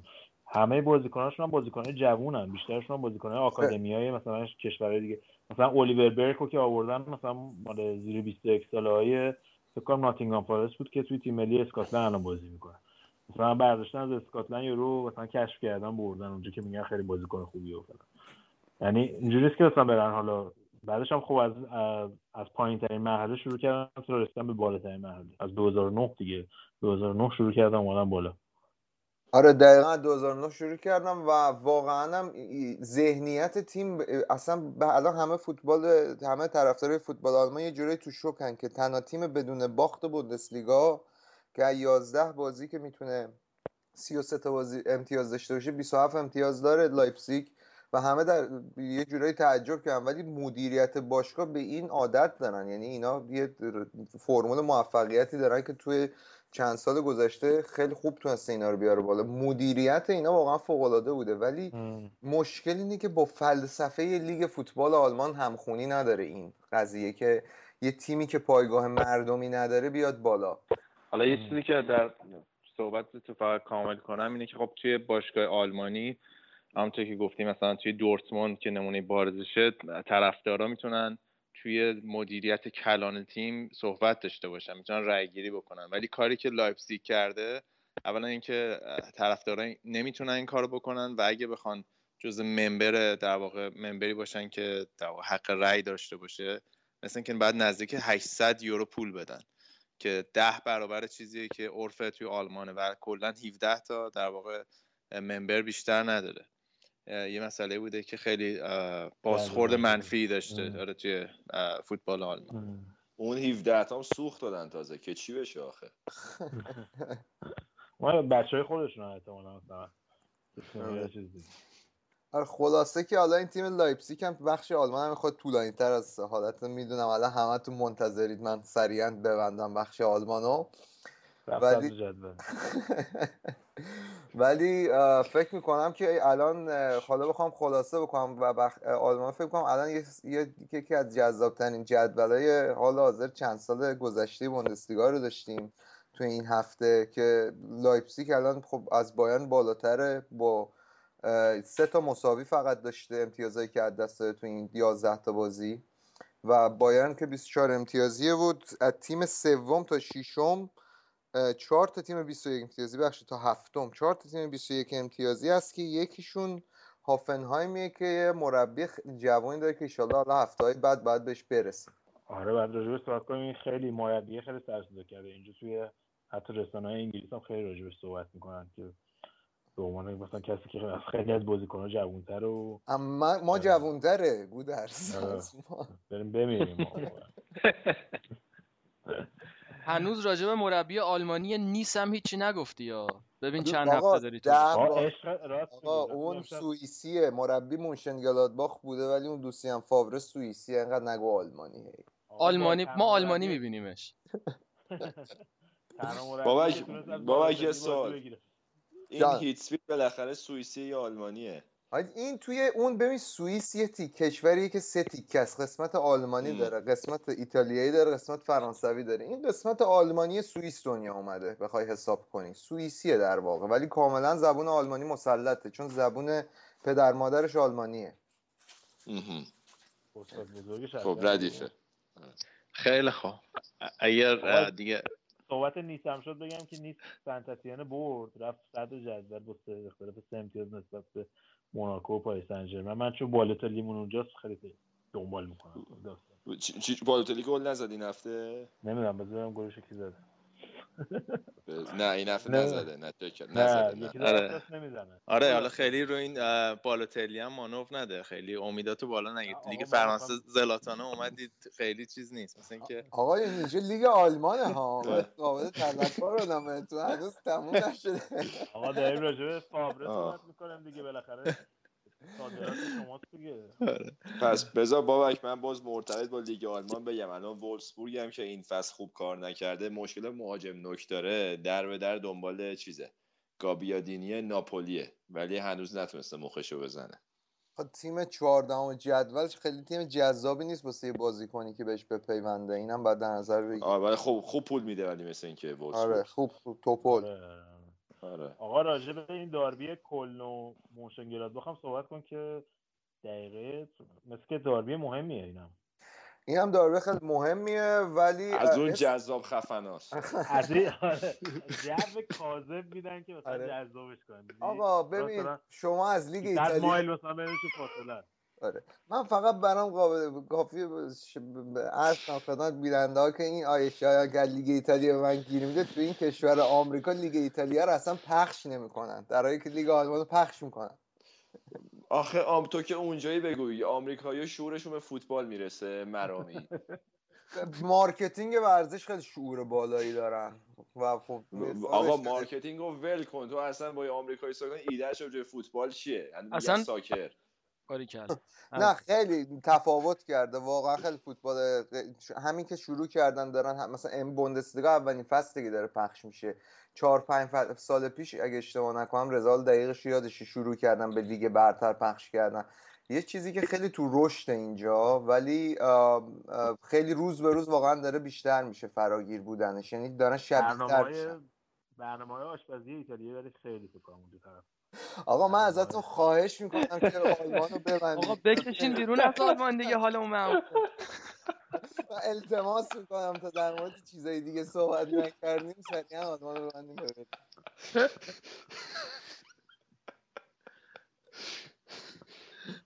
خیلی خوب. ممنون از بابک عزیز به خاطر بخش زیبای آلمان این هفته.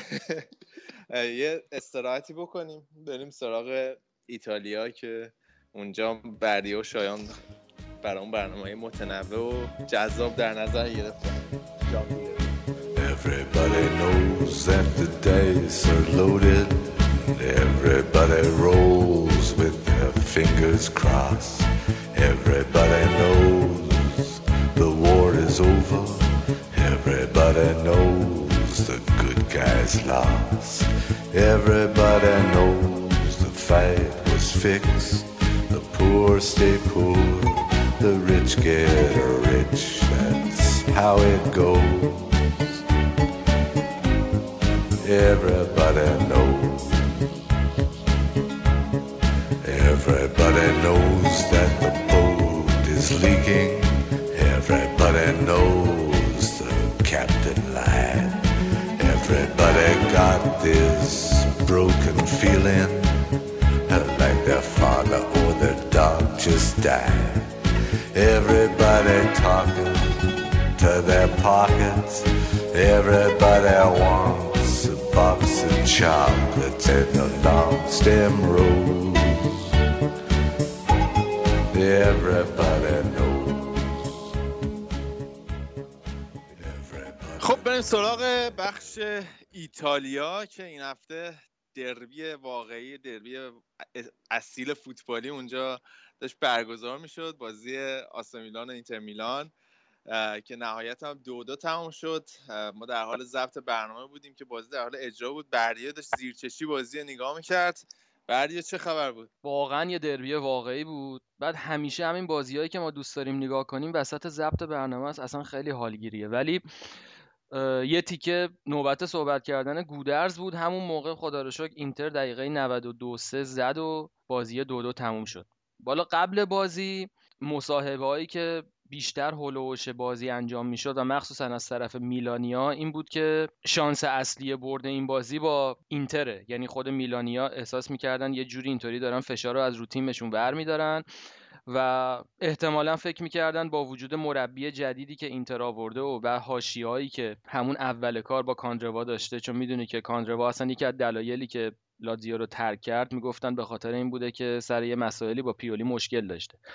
و حالا حضور پیوری و همون حاشیه‌ای که دوباره خبرنگارا به وجود آورده بودن و هی پرسیده بودن که شما با هم مشکل دارین و اینا هم گفته بودن نه نداریم. ولی به هر حال این قضیه رو میلانیا احتمال احساس می‌کردن که شاید بتونن یه استفاده بکنن از این بابت و اینکه خودشون هم رو دور خوبی بودن. یعنی می‌تونستن که با این برد با توجه به باخت روم بدون آقا توتی دیروز بتونن بیان رتبه دوم و میزبان هم بودن. یعنی این بازی میزبان میلان بود و بیشتر ظرفیت در اختیار طرفدارای آسه میلان بود.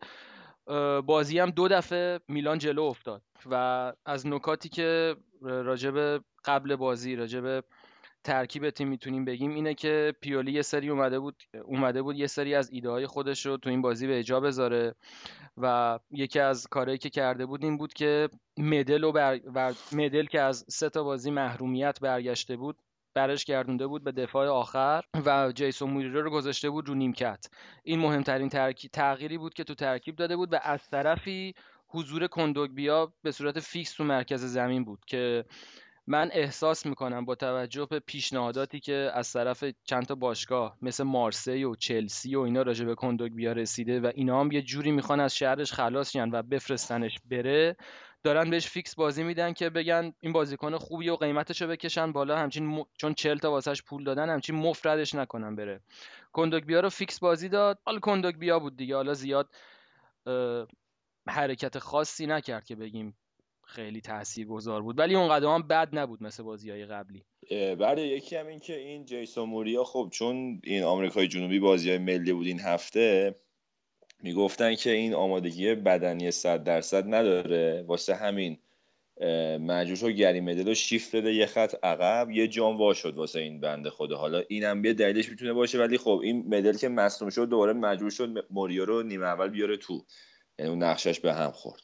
آره با مسئولیت مدل همون نیمه اول داستانش به هم خورد. ولی خب چپ و راست اینتر هم که طبق معمول اون دوتا نخاله بودن که هر هر کسی بازی رو نگاه کنه می‌بینه که این بدبختا قشنگ دارن جور دوتا بازیکن سطح پایین رو می‌کشن. دیامبروسیو و ناگاتومو که هیچی ازشون آدم نمی‌بینه. اه، چیز هم آورده بود این بازی بالاخره. این یووتیچ که اصلا دیبورمس که باش لج بود دقیقه 75 آوردش تو.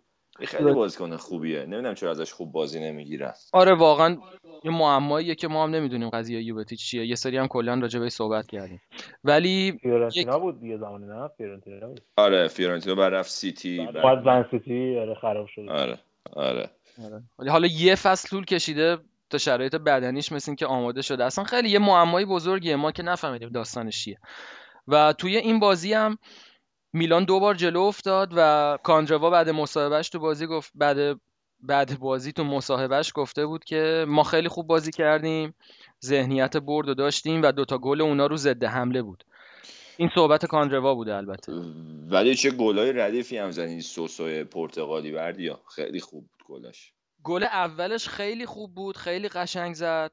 شبیه اون گلی بود که گوارین پارسال زده بود. ولی گل دومش واقعا یه پا دو پا توی 18 قدم نزدیک 6 قدم به, باز... به میراندا زدن واقعا بعید بود از میراندا که به اون راحتی جلوی دروازه تک به تک و دیری بخوره از تو دلش رد شد و زد تو آره. گلی نبود که واقعا تیمی زده بشه. یه گلی بود که روی بیشوری دفاع تیم به ثمر ولی گل کاندروا واقعا خستگی رو از سنمون به در کرد و مخصوصا گل دقیقه 92 سه پریسیچ که دیگه تقریبا که از کورنرایی بود که تقریبا شاید می‌شد گفت آخرین حمله بازی بود و هر دفعه هم که دروازه‌بانای اینتر اومدن جلو دقیقه 90 و ول کردن من خاطره خوبی دارم. یعنی شد زیاد شده که تو دقیقه 90 از این کارا بکنن بازی رو برگردونن اون قدیما پالیوکو هم زیاد میومد جلو آخرای بازی. میان دیگه مثل اینکه حساب کتاب نداره میریزن جلو. حالا اونو که تولدو به آقا بوفون هم زده بود کن نگیم واسه. بعد آره ولی دقیقه 92 سه گل زدن خیلی میچسبه و بازی دو دو تموم شد و اینا خوب شد دیگه. راحت نباختن اقلا اومدن آه. و حالا خب تو این وضعیت پیولی رو چجوری؟ حالا نمی‌دونم شاید تو سال دیگه داشتی ولی من می‌خوام این پیولی واقعا فکر می‌کنید این کاره هست یا نه؟ چون که صحبت لورن بلان بود. که نرفتن دنبالش. بعد خب صحبت الچولو هم هستش که سیمونه میگن 2018 اگه بیاد ممکنه بیاد اینتر. البته اگه اون موقع باشگاهی بزرگ که رو فرم هستن و توی چمپیونز لیگ هستن نزننش رو هوا. پیولیه واقعا فکر می‌کنیم این کاره هست یا فقط یه یه مدتی هستش و بعدش هم میره دیگه. همون گزینه بقیه دومیه که تو گفتی به نظر من. پیولیو فقط آوردن یا یه سال یه سال و نیم بدون دردسر یکی بالا سر تیم باشه یه درجه ای از بار فنی قابل قبول هم داشته باشه و بعدش تا 2018 رده یعنی پازل رو هر جور بذاری کنار هم اینه که 2018 سیمونه رو می‌خواد بیاره و اینا هم تو پرش کردن مشکلی ندارن. اینا قبلا بزرگتر از سیمونه رو هم آوردن تو اینتر. به نظر من یه از راه حل خبره؟ موقت. البته بین این حالا گزینه‌هایی که بود مثلا همین لوران بلانک میگه یا مارسلینوه تا اونجایی که من حالا تو مصاحبه ها خوندم افرادی که مربوط به اینتر می‌شدن ایده اصلی پشت استخدام پیولی این بوده که یه مربی ایتالیایی باشه حتما که با سریا آشنا باشه. مثل راجب دیوار خیلی اینو میگن که خیلی به جو سریا آشنا نبودش. بعد یکی همین که این هفته والتر ساموئل هفته قبل از مسابقات آوردنش آره آره. اون که اصلا کلا حرکتشون خیلی فول بود. آره. ولی می‌خواستن که بیان که به, لیگ آشنا باشه. حالا والتر ساموئل هم اضافه کردن به کادر فنی که ارتباطشون با رخکن تیم بهتر بشه مدیریت اینتر. آره. از طرفی لورن بلان هم قرارداد بلند مدت می‌خواسته. یعنی حاضر نبوده یه آره آره آره. این طمع الچولو فکر می‌کنم که کور کردن به اینتریور ولی اگه نیومد چی حالا؟ اگه نیومد که دیگه مثل این که از الان باهاش بستن ردیفش کردن. حالا از بیایم بیرون میلانو بگیم. میلان ام، شانس میلان خوبی داشت برای اینکه دوم جدول بشه ولی دقیقه آره. 92 این شانس رو از دست داد. البته میلان کلا که این فصل دمش گرم. همه رو تحت تاثیر قرار داده مونتلا این یه چالش خیلی مهم که تو خط دفاع این هفته داشت این بود که رومانیولی که یه آماری من فکر کنم یه جا خونم تا الان بیشترین درصد موفقیت تک تو اروپا رو داشته. جلوی آلمان مصدوم شد. بازی دوستانه که این هفته ایتالیا با آلمان داشتن. واسه همین اول گومز رو بازی داد تو خط دفاع که فکر می‌کنم یا اولیش بود یا از معدود دفعاتی بود که تو 11 نفر اصلی گومز این فصل. به غیر از اون یه چیز دیگه که تو این بازی نظر منو جلب کرد این بود که دقیقه هفتاد. کارلوس باکا رو کشید بیرون. ماتی فرناندز آوردش که یه هافبک تهاجمیه. یعنی 4 3 3 رو فکر کنم عملا تبدیل کرد به 4 4 2 ماتی فرناندز هم اول فصل مصدوم بود ولی خب یه هافبک هجومی که قبلا تو فیورنتینا خیلی خوب کار کرده بود. از این ور کارلوس باکا هم یه چند وقتی است که زمزمشه که با مونتلا مشکل خورده. قبلا به تعویضاش و بازی نکردن تو ترکیب ثابت اعتراض کرده بود. برای همین احتمالا فکر می‌کنم که آخرین فصل بره از ترکیب میلان. و میلان دوباره یه مهاجم نوک احتمالا هستش برای جایگزین باکا. اگر دقت کرده باشی 61 درصد تملک توپ داشته. نسبت به 39 درصد آسه میلان 8 تا کرنر داشته. در برابر یک کرنر میلان مدل عریفر شدم دارم آمار رو می‌خونم. ولی کلا اینتر تو این بازی فراتر از حد انتظار ظاهر کرد. حداقل پیولی تاثیر مثبتی رو بازی گذاشته بود. مثل جلوی بازی با یووه بچه ها خیلی غیرتی فکر کنم اومدن تو زمین. آره دیگه دی- هر فصل یه دو سه تا بازی و اینطوری خوب نتیجه می‌گیرن اقلا طرفدارا خیلی قصه نخورن ولی باری نداره. خب آخه مسئله مربی جدید هم هست دیگه شاخ میشن حالا مسئله اینجاست که آخه تو کل فصل خیلی تأثیری نداره این روی کرد. مهم مثلا بازی با آتالانتاست که میبازن. می‌دونی. بازی درسته. اینتر جلوی تیم متوسط و ضعیف خیلی بد شل می‌کنه شایان این تیم یه جوری میراث میهایلوویچه میهایلوویچ هم خیلی جواب مصاحبه می‌کنه و میگه که مثلا دوناروما رو من بازی دادم اینا وجود همچین دروازه‌بانی همچین جواهری و مدیون منن دقیقا میهایلوویچ ببین خب این تو مکتب ایتالیا اصلا با, با اون دوران حرفه‌ای شکل گرفته و خیلی اصول تاکتیکی و خوب بلده مربی کار درستی هم هست. همین الان این فصل تاثیرش تو تورینو رو ما داریم می‌بینیم. و دوناروما رو که اصلا میگه برلوسکونی دو بار شخصا بهش گفته دیگو لوپز رو بازی بده ولی میهایلوویچ اصرار کرده رو دوناروما یکی اینه یکی رومانیولیه که با توجه به قیمت بالاش 25 تا واسه مدافع جوونی که تو ترکیب ثابت هم تا حالا نبوده پول دادن به روم آوردنش که فوق العاده خوب کار کرده. بوناونتورا رو فصل پیش آورد. نیانگو می‌خواستن ردش کنن بره نذاشت. نیانگ هم نگه داشت. همین کارلوس باکا رو از سویا آورد. و کلا راست میگه. این امضاشو رو این تیم داره. اسکلت بندی این تیم تقریبا مدیون میهایلوویچ هم. یوونتوس هم که باز دوباره طبق معمول بازیشو برد. بازی مقابل پسکارا رو سه هیچ زدن. جایگاهشون صدر جدول مونده. ولی یه صحبتایی راجع به دیبالا و خامس و اینجور معاوضه ها هست تو یوونتوس. شنیدی؟ نظرت چیه؟ صحبت بوده برای ولی صحبتی راجع به معاوضه دیبالا نبوده. من نمی‌دونم رفرنس تو این رابطه. یه مارکاه که نه چرت گفتن. دی قرارداد دیبالا رو دارن که تمدید می‌کنن نگهش میدارن. دستمزدش هم از سه تا دارن می‌کنن پنج تا. چون رئال که من نشیده بودم ولی بارسلونا خیلی پیگیر دیبالاه. واسه همین می‌خوان که یه جوری قفلش کنن تو همین باشگاه یوونتوس. دنبال خامس هم هستن. منتهای مراتب از رئال خریدن خودت بهتر از من می‌دونی که خیلی بعیده. اصلا یعنی پرزه شده یارو بذاره تو رخکن خاک بخوره بازیکن مفت به کسی نمیده. محتمل ترین گزینه همین اکسل ویتسله که به ژانویه صحبتش هست که بتونن از این زنیت بگیرن بیارنش تو یوونتوس چون چمپیونز هم مثل که می‌تونه بازی بکنه. اگه بتونن روسا رو راضی بکنن.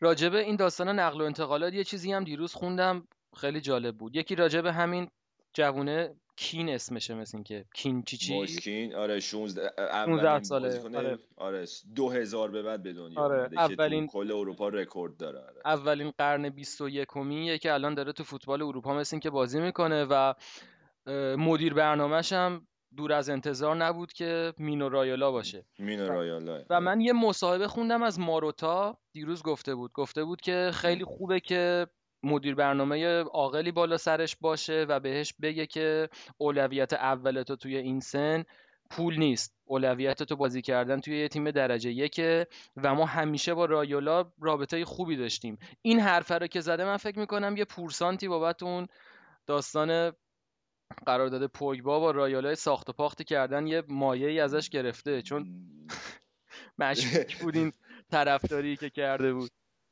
ببین این اون هفته من نمی‌دونم حالا یادت باشه نه گفتم 27 میلیون پولش رو کامل تمام کمال یوونتوس داده به رایولا. بعد اینکه من خودم به شخصه حال نمی کنم که یوونتوس با این آدم داره کار می‌کنه. ولی مثل که کار می‌کنه و این همکاری ادامه هم خواهد داشت کما اینکه واسه یوونتوس هم کم ارزش افزوده نداشته. حالا می‌تونیم بگیم این همکاری. پوگبا رو که آوردن حالا چهار سال خوب واسهشون بازی کرد با یه سود هنگفتی ردش کردن رفت الان همین مویسکینو به می‌خوان نگهش دارن باز گیر رایولا هن.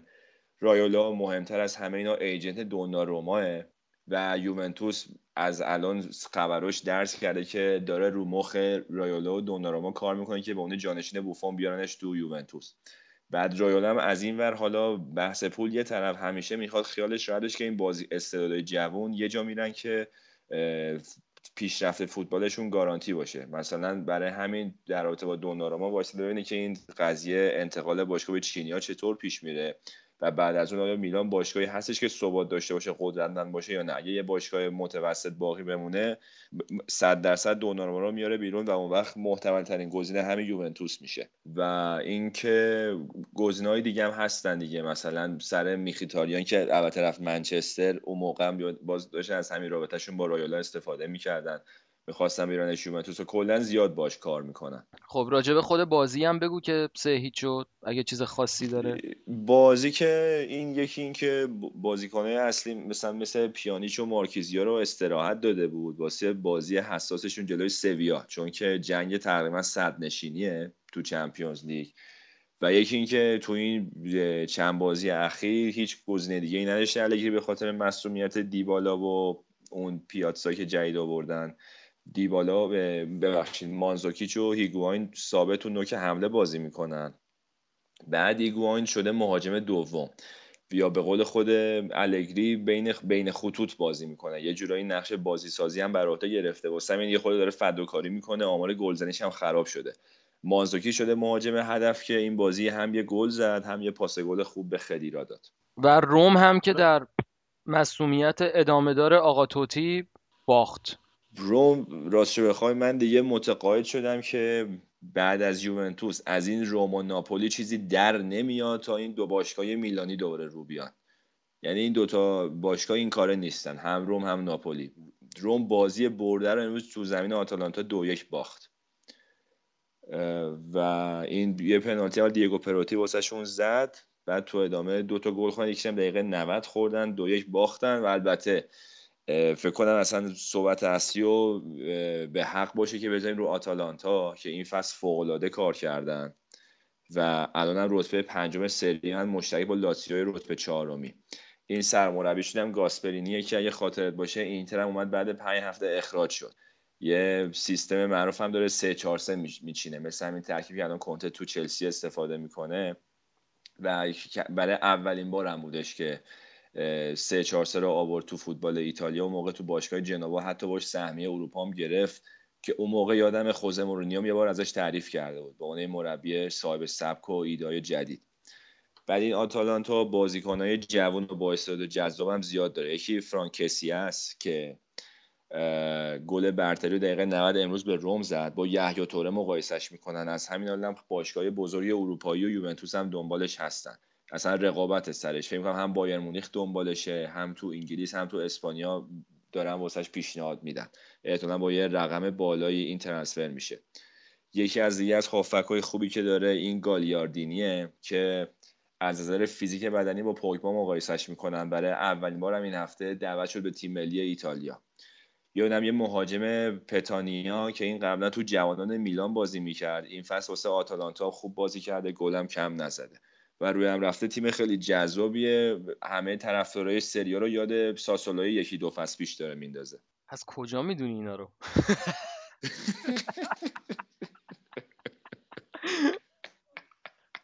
Get, get a life man. Get a life. راجب ناپولی هم که واقعا به حق گفتی. الان من دارم جدول میام پایین هی می‌بینم ناپولی کو ناپولی کو اینا ادعای قهرمانی دارن. راجب ناپولی هم یه توضیح بده. ناپولی که اینا هم کماکان درگیر این مسئله مهاجم نوکشون هستن. یارو که مصدوم شد اصلا خوابیدن اینا. آره الان حالا حالا مثل اینکه ولی فکر می‌کنم واسه بعد تعطیلات ژانویه برسه دوباره به ترکیب اصلی. بعد این گابیادینی هم که دیگه همه متقاعد شدن که یه شماره نه کلاسیک نیست احتمالا ترنسفرش کنن بره. بعد اینکه حالا این این هفته جورشون رو این سینیه کشید. بعد 17 تا بازی که گل نزده بود براشون دو تا گل این بازی زد. کما اینکه این فصل با مدیریت باشگاه مشکل خورده سر تمدید قراردادی دستمزد بالا می‌خواد یکی از کسانی که خیلی مشتاقشه گودرز احتمالاً بعد ببینه یورگن کلوپ تو لیورپول که منتظرم ببینن که این با سیستم کاریش نمی‌خوره. نمی‌خوره؟ آره اونو کار نداره آره یه خبر اینطوری من خونده بودم که آرسنال و لیورپول دنبالش هستن. آره اگه کوتینیو مثلا کوتینیو صحبتش هست که باشگاهی اسپانیایی دنبالش هستن. شاید برای آره. چون شماره ده اگه به من خودم کلا خیلی انتظارم ازش بیشتر ولی خیلی اونطوری باثبات نشون نداده کلا تو طول دوران بازیش. آره مخصوصا زمان بنیتس که تقریبا دیگه اون بازیکنهای اسپانیایی که اومدن و هیگواین و اینا اومدن دیگه عملا این از تیم رفت بیرون دیگه. اون چیزش خوابید. آره. هایپی که راجبش بود خوابید و بعد از اونم دیگه نتونست ترکیب خوش جا بندازه اونجوری بسازه. جارم چیزش هم مشکلات حاشیه‌ای هم زیاد داشت. دوست دخترش اینا راجع به مربیگری تیم حرف می‌زدن و نمی‌دونم بعد بهش بازی بدیم آره آره, آره. البته این فصل پیش هم خوب کار کرد. من اصلا تعجب کردم تو یورو خیلی کنت ازش استفاده نمی‌کرد بنده خدا خب یه مشکلی داره خیلی قد و قامت کوچ... جسه کوچیکی داره کلا. خیلی ریز است. فکر کنم آره. قدش زیر 1.65 واقعا خوب این... به سری بی می‌خوره. آره خب اینم مسئله سازه براش دیگه. نمی‌تونه تو هر درگیری شرکت بکنه با این جسه امسال این ساریه ازش خیلی انتظار می‌رفت که حالا با پول هیگواینه بتونن تیمو قشنگ 4 5 رو تقویت کنن و اینا. ولی کلا هیچ مثل اون سال بود که لیورپول سوارز فروخت. پولش هیچ کاری نکردن. چهار همش بازیکن معمولی آوردن. خب ببین یه چیزی تا وقتی میلیک گل می‌زد همه داشتن اصلا می‌گفتن دمشون گم هیگواینه با 90 تا غالب کردن. یوونتوس یه دونه ارسونتر بردن به همون خوبی و فلان. منتها این میلیک مصدوم آره. شد دیگه فکر بعدشو نکرده بودن. لاتسیو امسال خیلی خوب شده تیمش. لاتسیو آره. لاتسیو تیمش خوب شده. سه یک بردن جنوا رو. این فیلیپ اندرسونی که دو فصل پیش منچستر خیلی خفن دنبالش گل اول رو زد. گل دوم لوکاس بیلیا زد که الان از معدود نقطه کورسوی امید تیم ملی آرژانتین تو خط هافبکه بعد گل سوم یه والاسه نامی زد که اونو خیلی نمی‌شناسم. این ایموبیله استثنا این هفته گل نزد این فصل خوب افتاده رو دور گلزنی. بیشتر از همه این تیم من فاز مربیش رو می‌گیرم. سیمون اینزاگی که دوران بازیگریش همیشه خودش زیر سایه برادرش بود. داشت کوچیک فیلیپوی که تو, لاتسیو خیلی زیاد باز وفادار لاتسیو بودش. خیلی خوب. فکر کنم که فوتبال ایتالیامونو ببندیمش. جمع کنیم بریم ببینیم تو اسپانیا چه خبره. Magnified, sanctified be thy holy name. Vilified, crucified in the human frame. A million candles burning for the love that never came. You want it darker? We kill the flame.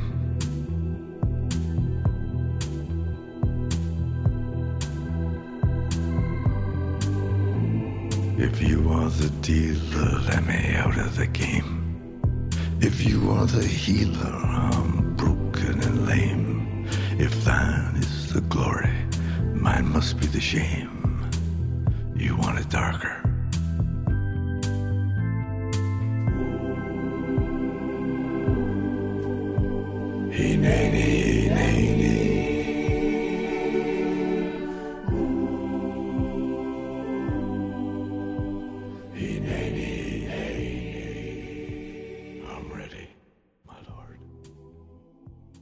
اما بریم سراغ لیگ اسپانیا که مهمترین بازی این هفته داربی مادرید بود. اتلتیکویا که رکورد شکست ناپذیری در خونهشون رو می‌خواستن حفظ کنن و شاید بردی آخرین تیمی که می‌خواستن این رکورد رو بشکونه رئال مادرید بود که این کار کرد. بچه بازی خوبی هم کردن تقریبا جز معدود بازیایی بود که اتلتیکو مادرید به اون صورت حرفی واسه گفتن نداشت خونه خودشون آره دقیقا داری درست میگی. رئال این بازیه رو برد ولی خیلی راحت و تق... یعنی خیلی راحت که نه ولی بدون درد سر برد. و من این قضیه رو بیشتر می‌ذارم رو حساب ضعف اتلتیکو. یعنی دوست دارم که با اتلتیکو شروع کنم این بازی رو به دلیل اینکه اولا همونطور که زیدان تو مسابقه بعد بازیش گفته بود گل زدن توی ویسنت کالدرون به اتلتیکو کار هر کسی نیست و کار هر تیمی نیست و خیلی خوشحال بود بابت این بردی که تو دربی داشتن. و راجع به اتلتیکو اگر بخوایم بررسی کنیم خب اینا یه روند نزولی یا از چند هفته قبل متاسفانه برای خودشون شروع کردن و از اون الان به رتبه ششم جدول رسیدن. همینطور تیمی که ما تا چند هفته قبل می‌گفتیم که اصلا هیچ تیمی تو اروپا حریف اینا نمیشه ولی الان انقدر کشیده شدن پایین که رده ششم جدولن و تیم زیر شانسش تموم شد دیگه. نو امتیاز با رئال و بعدش هم که دیگه وارسا و سویا و اینا اون وسط هستن آره دیگه نمی‌ذارن. یعنی اونا به همین راحتی نمیان پایین که اتلتیکو از این زیر بره بهشون برسه. ولی چند تا علت داره به نظر من افت اتلتیکو. یکی اینکه کسی هنوز وارد این قضیه نشده. یعنی هنوز جرأت ندارن که به سیمونه گیر بدن و اون قداستی که توی اون ورزشگاه داره هنوز دست دست نخوردنیه. جرأت ندارن بهش گیر بدن. و اون اینه که به نظر من البته داره یه ذره تمرکزش رو از دست میده روی اتلتیکو. یعنی از وقتی که اینتر و شایعات مربوط به استخدامش تو سال 2018 پیچیده شده و سفری که به میلان داشته خیلی تاثیر گذاشته. خب اونم بالاخره آدمه. تمرکز کردن روی یه تیم وقتی که هوش و حواست و حاشیات بره به سمت یه تیم دیگه خیلی سخت میشه. در کنار این قضیه اتلتیکو تمام این سالها خب همه ما می‌دونیم که نفر به نفر از رئال و بارسلون و حتی رقیبای اروپاییش پایین تره یعنی حالا غیر از دو سه تا بازیکن مثل دروازه‌بانشون که خیلی خوبه یا مثل گریزمن یا مثلا یکی دو تا بازیکن مثل کوکه اینا تک به تک همشون پایینترن. یعنی مثلا خوانفرانی که اصلا تو رئال و بارسلون و هیچ تیم اروپایی شانس فیکس بازی کردن پیدا نمی‌کنه از مهره‌های اصلی ایناست. و بالا نگه داشتن اتلتیکو مثل اینی که تو مثلا با یه پراید رو هر دنده دور موتور تو بچسبونی به ته و رقابت کنی با ماشینایی که بالاتر از خودتن.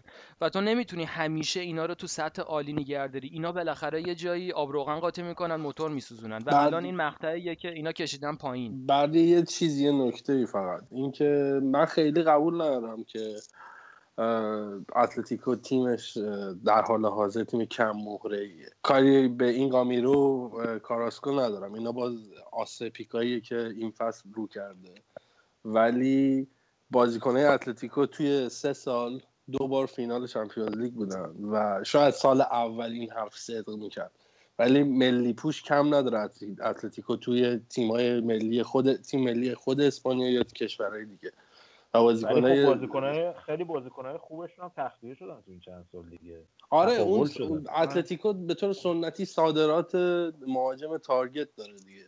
نگاه کن ببین من تقریباً- صحبتم اینه آریان که هیچ تیمی با این کیفیت بازیکنایی که اتلتیکو داره نمی‌تونه مثل اتلتیکو تیمش رو بالا نگه من نمیگم بعد من- من- همه بازیکناش خوبن من همه من یه پایین حرف تر از زدم که اینو بگم. متوجهم که داری الان چی میگی. ولی من حرف زدم که بگم آقا اینا بازیکنهای خیلی خوبی هم استدلال من. اتفاقی که حالا یه جور دیگهش برای بارسلونا افتاده. اینا بازیکنهای خیلی خوبی هم ولی دقیقا قصه کلوب فکر می‌کنم شاید تکرار بشه. یه ذره زوده برای قضاوت.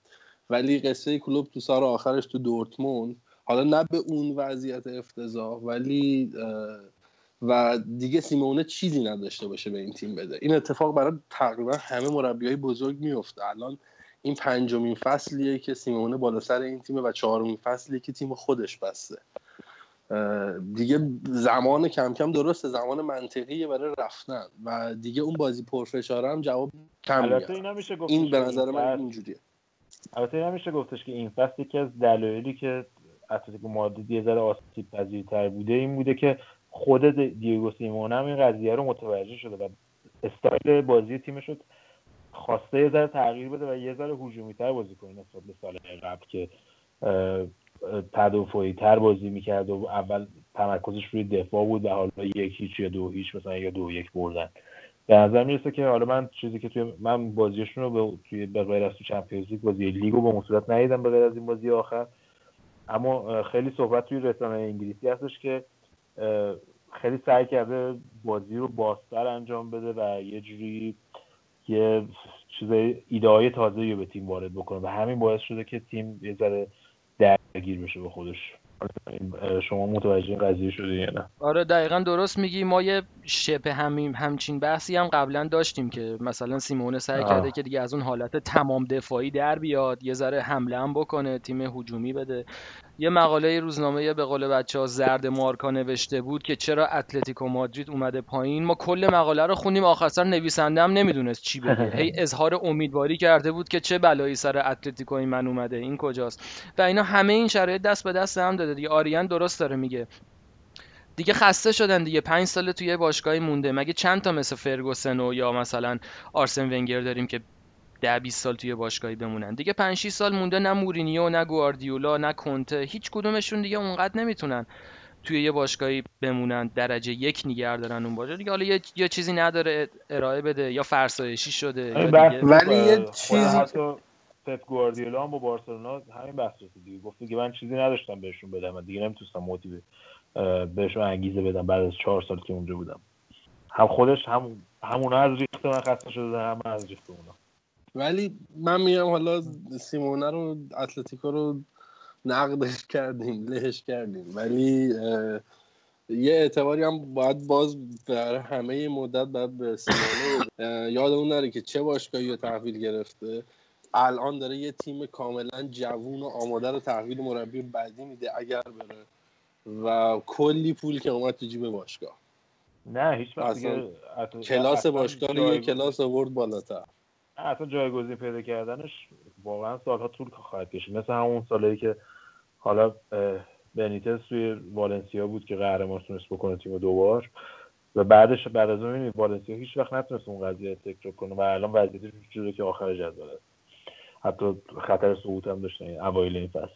اما یه اعتباری بدیم به زیدان به نظر من چون واقعا با توجه به اینکه این هفته هفته بود که بازی ملی بود و بازیکنان هم در اختیار نداشت به اون صورت که باشون تمرین کنه خیلی جالب بود که این قضیه سیستم 442 که استفاده کرد تو این بازی. یعنی قرار بود که سیستم 442 باشه تا قبل از بازی بیل و رونالدو به عنوان مهاجمای نوک بازی بکنن.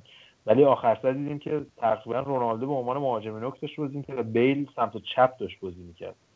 که هم روی گل آخر خیلی موثر بود هم توی دفاع خیلی موثر بود. وقتی رئال مادرید توپ از دست می‌داد خیلی عالی بازی می‌کرد بیل توی دفاع چند بار پاسای تقریبا قطری بازیکنان اتلتیکو مادرید رو قطع کرد. خیلی با سرعتش چند بار استفاده کرد از نفوذاش. و رونالدو هم از تو این نقش مهاجم دیگه کم کم داره جا میفته برای رئال مادرید. کم توجیه میشه که با توجه به اینکه سنش داره میره بالا باید به عنوان مهاجم نوک بیشتر بازی بکنه تا به عنوان وینگر یا بیاد عقبتر بازی کنه توپ بگیره. و تو این بازی کاملا توجیه بود برای نقش جدیدش. دقیقا خیلی قشنگ گفتی. اولا الان به رئال نگاه کن. این تیم الان تو بحران مصدومیته کاسمیروی که وقتی که مصدوم شد رکورد شکست ناپذیریشون بعد چند تا بازی و اینا اون روند خوبشون پاره شد. دو تا دفاع وسط فیکسشون نبود. پپه و سرژیو راموس. وسط زمین تونی کروس نبود. آلوارو موراتا مصدومه و اینا همشون بازیکنهای فیکس یعنی 5 6 5 تا بنزما هم که حالا آره تازه برگ دقیقا. 5 تا بازیکن فیکس این تیم مصدوم و محروم بودن و هنوز رفته تو ورزشگاه اتلتیکو سه هیچ تیمو زده. کار هر کسی نیست و این نشان از تبحر زیدان داره که هم به عنوان بازیکن چقدر باهوش بود و هم به عنوان مربی چقدر جنبه های مختلف مربیگری و بلده. و حتی اگه بازم مصدوم می شدن حتی بازم ستاره داشت که اینا هنوز ستاره هستن رو نیمکت رئال که با وجود این همه مصدومیت بهشون بازی نمی‌رسه. مثل خامس. مثل آسنسیو که اصلا جواهره تو تیم ملی فیکس بازی می‌کنه. بعد اینجا الان رو نیمکته.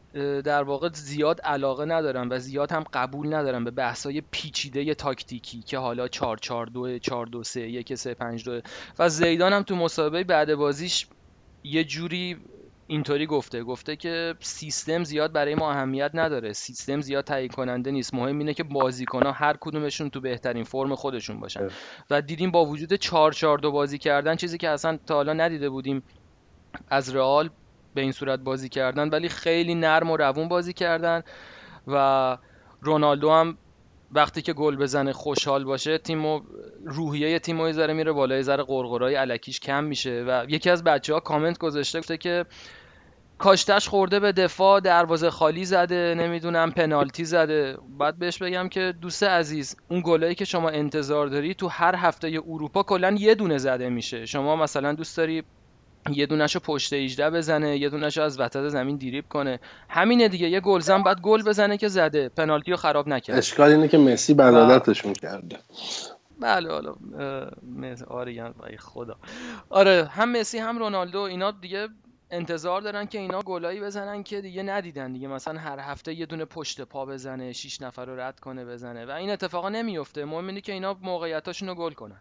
و می‌بینیم که رئال فاصلهش رو با صدر جدول داره زیاد می‌کنه و بارسلون هم الان یه موقعیت طلایی رو از دست داده. آریان حالا قبل از اینکه بریم سراغ بارسلون یه توضیح هم راجع به اون فتیش دوربین رونالدو من میدی؟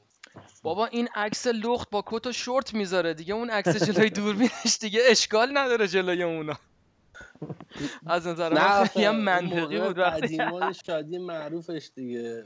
میندازه بیرون اون پاشو لا پاشو باز می‌کنه. ما دیگه عادت کرده بودیم به اون. فتیش دوربین رو نگذاشت. دیگه خیلی چیز جدیدی بود.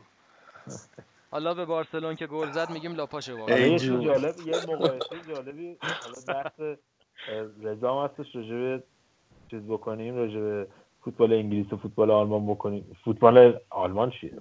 بابک که اصلا الان بابک خوشحال شده گفت راجع به فوتبال آلمان. چیز راجع وین رونی و رونالدو من سکوت کردم. نه حالا من خودم به عنوان یک لیورپولی هیچ وقت رونالدو رو دوست نداشتم. اون خود تو منچستر یونایتد دوست دارم ولی حرفه گریش رو من تحسین می‌کنم که خودش رو تونسته سالم نگه داره و تو اوج نگه داره. من مثلا مسی کاملا یک چی بهش میگم؟ یه استعداد غریزی فوتبالی هستش می‌دونی مثل مثلا مارادونا مثل مسی اینا. ولی رونالدو اگه اوایلش می‌دیدی اصلا حذف می‌رفت اصلا توی چیز که اومده بود توی منچستر یونایتد که بود. و این وینگر به عنوان وینگر شروع کرده بازیشو و الان تمام رکورد گلزنی رئال مادرید رو شکونده و گلزنی تو اروپا رو شکونده و این برای من خیلی تاثیر برانگیزه و اینکه همیشه تو آمادگی بدنی 100 درصد هستش. ولی مثلا از اون طرف شما وین رونی می‌بینی اینا همسنن با هم دیگه.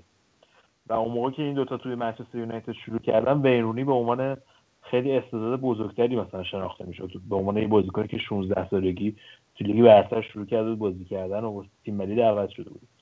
ولی می‌بینیم که مثلا وین رونی به کجا رفته 30 سالگی؟ رونالدو که 31 سالشه هنوز توی بهترین سطح اروپا داره بازی می‌کنه و توی اوج هست. و این به نظر من خیلی کاملا مر- مرتبط با اون تعهدشون به ورزشکار بودنشون و فیت نگه داشتن خودشون و مثلا خب رونالدو می‌دونیم که حتی مشروب هم نمی‌خوره فکر کنم تا اونجایی که می‌دونم. و مثلا آره. اه، ونرونی می‌بینی پنج صبح مثلا مست توی عروسی یکی غریبه ای مثلا داره عکس من این رقابتی که برای خودش با مسی به وجود آورد اصلا کلا عامل انگیزشی جفتشونه.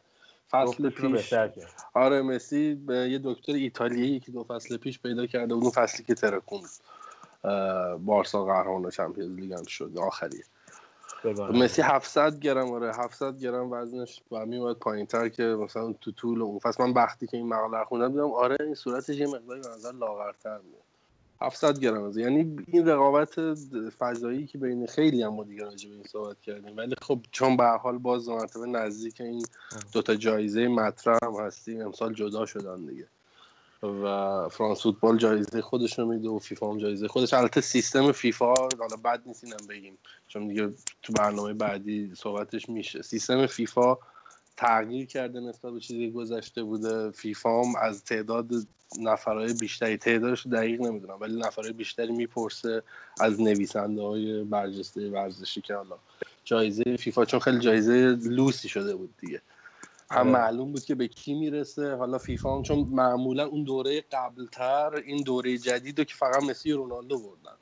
ولی اون دوره که فرانس فوتبال هنوز جایزه می‌داد بعضا یه سال ندوت مثلا می‌گرفت ولی فیفا به یکی دیگه می‌داد. آره یعنی اون موقع به نظر من هیجانش بیشتر بود و اون بازیکنی که دوتاشو می‌برد واقعا ترکونده بود اون سال. راجع به بارسا این که بازی خب مالکیت 81 به 19 من که حالا بازی بارسا رو معمولا من فوتبال اونقدر وقتم نمی‌کنم ببینم ولی معمولا سعی می‌کنم بازی بارسا رو ببینم. بارسا و بایرن معروف هم به مالکیت توپ. ولی واقعا 81 من خیلی کم دیدم از بارسا. یعنی خیلی مثلا بعد جلو مالدیو پالدیو بازی می‌کرد.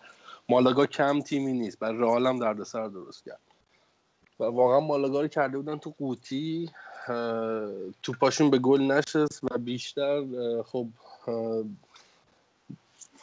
بدشانسی هم همراهشون بود. خب گل نظر گل پیکه اصلا به نظر من که خب همه گفتن که نه درست بوده و خطاهایی که نگرفته بود. و خب اشتباهی داوری به ضرر بارسا تموم شد و ضربه خوردن دو مرتبه از نبود مسی و اینیستا و کلا این بازی های ملی. اشتباه داوری کدومه؟ حالا یه دونه آفساید مشکوک رو یارو گرفته که خیلی هم میگن آفساید. نه شد اشتباه بعد منظورم داوری؟ منظورم این نیستش که بارسا وقتی تیمی که 27 تا شوت به سمت. دروازه می‌زنه و 9 تاش تو 4 9 تا یا 8 تاش تو چارچوبه این تیم سوار بازیه و 80 درصد مالکه این بیورزگی خودشه. یعنی قبول دارم دو تاش میشه اشتباه داوری. آره. ولی خب تو می‌تونستی 10 تا دیگه هم بزنی. این بازی و بارسا به نظر من به چند تا عامل دیگه باخت. یکی نبود مسی و سوارز.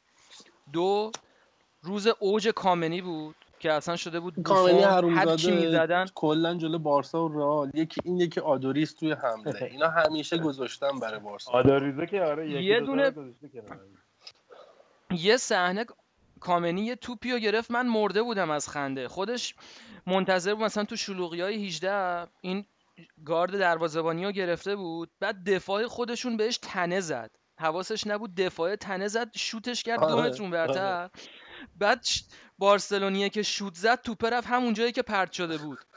خیلی خنده دار بود. یعنی اون روز روز بارسلون نبود. و بعد- از طرفی نیمار هم نشون داد که یعنی نیمار نشون نداد که می‌تونه وزن تیم رو تحمل مسئله کنه اینه که نیمار نتونست پر کرد من خیلی ترجیح میدم. که این مدت زمان که راجع بارسا می‌خوایم صحبت بکنیم یه ذره کلی بارسا رو بررسی بکنم از اول فصل تا الان چون فکر می‌کنم ال... خب پس اینم بگ... اینم فقط به مد نظر گیر که بدترین رکورد بارسا بوده از زمان ریکارد تا الان. مس... ریکارد فصل اولش خیلی بدتر شروع کرد که رفتن وسط فصل ادگار داوید و اینا رو بردن بگذاریم. صحبت این بازی خب بارسا موقعیتش استفاده نکرده. من حقیقتا نیمه دوم بازی با سویا بسیار امیدوار شدم هفته پیش. چون بارسا کاملا سویا رو کرد تو قوطی نیمه دوم. بارسا تو این فصل بیشترین ضرر رو از نبود اینیستا خورده. این چیزی که حالا من به نظر من اتفاقی که این فصل برای بارسا افتاده بارسا خط میانی طلاییش رو شاید بهترین خط تاریخ خودش رو با رفتن ژاوی از دست داد. ولی انریکه که یادمون نره تیم انریکه و تیم بارتمئو نبودن. همون زوبیزارتا و تیم روسل به حال این نتیجه کارشون بود که رفتن خرید خوب خریدای خوبی کردن برای بارسا. و تیمی که رسید دست انریکه تیمی بود که جور در اومد. ژاوی تو ف- آخرین فصلی که بارسا بود خیلی تعداد بازی کمی بازی کرد. ولی راکیتیش خودش کاملا جا انداخت. ولی از زمانی که تیم بارتمئو اومده سر کار و الان اصلا بارسا من خبرها رو می‌خونم بارسا چند تا عنوان مدیر ورزشی داره. یکی رو سرجیو فکر می‌کنم فرناندوه. یکیش این ایتالیایی است اسمش الان بریداه. و اصلا یه خرطوخریه توی سیستم چند تا دارن. به حالت مثلا اسپورت منیجرش. خریدایی که این تیم کرده به این آردا هم پول کمی براش ندادن. چهل تا به نظر من برای آردا رقم اگر چلسی بازار خراب نمی‌کرد قیمت آردا چهل تا نبود. آردا رو خریدن. امسال رفتن دقیقه آخر رفتن گومز رو خریدن. رشت. هلوش 60 تا براشون تموم شد. و هنوز انریکه نتونسته. ببین زمانی که اینیستا نیست تیم راکیتیش کار خودشو می‌کنه. راکیتیش همچنان بازیکنی که داره تو ساعت یک به نظر من بازی می‌کنه. و از من خیلی بهتر از مدریچه مدریچ خیلی بیشتر مصدوم میشه. مدریچ شاید خیلی فانتزی تر بازی بکنه. ولی آقا آقا اجازه بده من باید نه مخالفت نه نه کنم. راکیتیچ کجا مدریچ نه نه. چرا میگی آقا؟ ج- از. جهت اینکه هموطنن. من از اون جهت دارم. استایل بازیشون فرق داره. راکیتیش خریدی بوده که برای بارسا جواب داده و هم ولی وقتی که اینیستا نیست واقعا جاشو سخت می‌تونن پر کنن. دنیس سوارز بازیکنی بوده که خب به حال انریکه اصرار داشت که بیاد و برگشت. جوونه و بازی یه دفعه رضا داشت می‌گفت راجع به رشفورد فکر می‌کنم که بازیکنهای جوون طبیعت بازیشون بگیر نگیر داره من دنیس سوارز بازی با سویا اصلا پر کرکوپرم. خیلی خوب بود. و بازی گرفته بود دستش به نظر من نتونسته چون داره از خط میانیش معمولا بارسا تیمیه که گل خوردنش توپ و خط میانی از دست بدن گل می‌خورن. بارسا تیم سریع تو برگشت به عقب نیست. این تو همه این سالا هم که این دوره جدیدشون شروع شده باهاشون بوده. از کارلس پویل بگیر تا الان. ماسکرانو بنده خدا خیلی تلاش می‌کنه ولی خب نمیشه. و خط میانیشون اون خاصیت توپ نگه داشتنشون نظر من ژاوی معروف بود به اون حرکت های چرخشیش. توپو می‌گرفت یه چرخ می‌زد همه جا رو می‌دید یه پاس می‌داد. الان اینو نمی‌بینیم. و انریکه انتقادی که به انریکه وارده خب بارسا همچنان خوبه. MSN باشن اونا ب... اونا خودشون جلو برای خودشون واقعا موقعیت درست می‌کنن. فاز تهاجمیش به نظرم نگران کننده نیست. چیزی که الان دیگه من صدام در میاد نسبت به انریکه تیم خیلی پول ریخته برای خریدایی که انریکه می‌خواسته برای ترمیم تیم و بازسازی تیم و جواب نداده. هزینه های زیادی شده و هنوز جواب نگرفتم. هولوش فکر می‌کنم دو تاشونی که شد رو هم 100 میلیون یورو فقط اینا پول دو تا هافک میانی دادن. این ببین آریان الان ترکیب بارسلونا نگاه کن. یه چیزی تو مایایی رئال. سمت راست الان سرژی روبرتو رو گذاشته. تا فصل پیش چندین و چند سال آلوز. اون یکی برزیلی آلوز. آلوز. ببین مثلا فو- آدادی آلوز. اینور سمت چپش آلبا نبود. آلبا رو آخرش آورد. لوکاس دینیه رو گذاشته. رافینیا بوسکتس و دنیس سوارز. حالا بوسکتس سر جاشه ولی قبلا کیا بازی می‌کردن اینجا؟ اینیستا بوده فلان بوده. الان رافینیا رو گذاشته. اون جلو که اصلا دوباره مسی و سوارز یعنی تیمش واقعا یه تیم نصف و نیمه و درب و داغون رو گذاشته تو زمین. ولی خب تیمی در بارسلون باید خریدای هوشمندانه تری انجام بده. به نظر من خیلی- 100 ساله دارم میگم که بذار بگم این 100 سال الان من دارم میگم که این لوئیز انریکه این کاره نیست. الان نگاه کن این همه بازیکن به سلیقه خودش انتخاب کرده آورده. هر موقع که اصل کاریا نیستن این ذخیره ها رو می‌ذاره امتیاز از دست میده. ببین داداشی تییاگو می‌ذاره آره. نه رافینیا به نظر من این تیمی که گفتی که شبیه رئاله واقعا بحث کلکل نمی کنم عمقی که را... نه، من رافینیا از لحاظ مصدومیت بسیار. بازیکن خوبیه. بسیار بازیکن خوبیه ولی خب عمق تیم رئال تو همه این سالا بیشتر بوده. رئال و رئال و بایرن به نظر من پر مهره ترین تیمای اروپا که قشنگ دو تا تیم می‌تونن بدن توی لیگ بازی بکنن. حالا از یکی تیمشون هم مدعیه. آریان از این بلبشویی که گفتی توی مخصوصا بخش مدیریتی بارسا هستش یکی از چیزایی که خیلی نگران کننده می‌تونه باشه برای طرفدارای بارسا اینه که مسی گفته که قراردادمو تمدید نمی‌کنم تا وقتی که تمام بشه که 2018 هستش درسته؟ یعنی الان یک سال و نیم از قراردادش مونده که هیچ کس هیچ باشگاه درست حسابی معمولا نمی‌ذاره بزرگترین ستارهش قراردادش زیر دو سال بره. از اون طرف سیتی امروز صحبتش بود که چون این قراردادی که الان در حال حاضر داره با بارسا فسخ قراردادش 210 تا. که الان میگن سیتی با 200 تا 200 میلیون می‌خواد بره جلو و می‌خواد به مسی این آفر رو بده که اولین بازیکنی بشه که هفته هفته یه میلیون پوند حالا. آره. اینو- حالا این این باشگاه باشگاهی که مثل بارسلون باید بذاره همچین اتفاق بیفته یا نه همون داستان فیگو دوباره تکرار میشه. چیزی که هست اینه که به نظر من تفاوتی که با داستان فیگو داره. الان دیگه مسی یکی از سمبول های فوتباله. فیگو سمبل فوتبال نیست. ولی مسی توی همه جای دنیا حتی کسایی که فوتبال نمی‌بینن این ضریب نفوذ اسم مسی فکر می‌کنم کمتر از مثلا چه می‌دونم حالا رئیس جمهور آمریکا نباید باشه. مسی و رونالدو هر دو. هیچ فوتبالیستی توی این سالهای اخیر قد اینا پاپ گنده نشده توی میدیا. یه باشگاهی مثل سیتی درست از این حرفا می‌زنه من می‌خوام یه سری دلایل بیارم که همچه اتفاقی نمیافته. من اونجا نشستم تصمیم گیرنده نیستم ولی عقل و منطقم میگه چون یه, یه مجموعه مالی مثل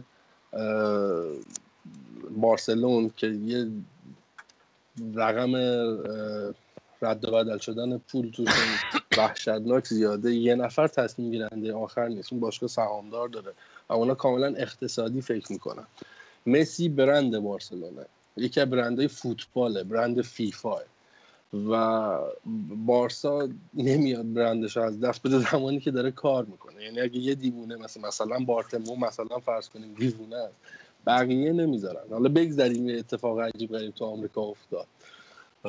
مردم یه جایی هم رد میدن. ولی این- یکی به این دلیل دو دو اینکه من فکر می‌کنم وایستادن رونالدو رقم نهایی رونالدو مشخص شه تازه با مسی بشینن سر مذاکره. چون بارسا بلده که متاسفانه بلده که دور بزنه. و این اتفاق سر نیمار و سر خریدای دیگه هم افتاده. بارسا می‌تونه با مسی مسی هم بلده. هم مسی بلده تو مالیات لایی بکشه هم بارسا. و می‌تونن این پول یه جور دیگه یعنی به مسی همون رقم های عجیب غریب سیتی و بعید می‌دونم بدن. ولی می‌تونم به مسی حتی پول بیشتر بدم و نشون ندم این پول رو. این این اتفاقات چون افتاده می‌تونید تصور کنید میفته و برای بارسا مهم کلا برای مسی و رونالدو مهم اینه که کی بیشتر در میاره کی بیشتر به نظر من برای خودشون هم مهمه نه اینکه اه، ارضای شخصی بشن. واقعا جنبه مالی داره که فیسبوک رونالدو آره. چند نفر follower داره یا مثلا اینستاگرامش چند نفر follower داره و مال مسی مسی و تو media چقدر و این برند مسی رو گرونتر marketing دیگه آره.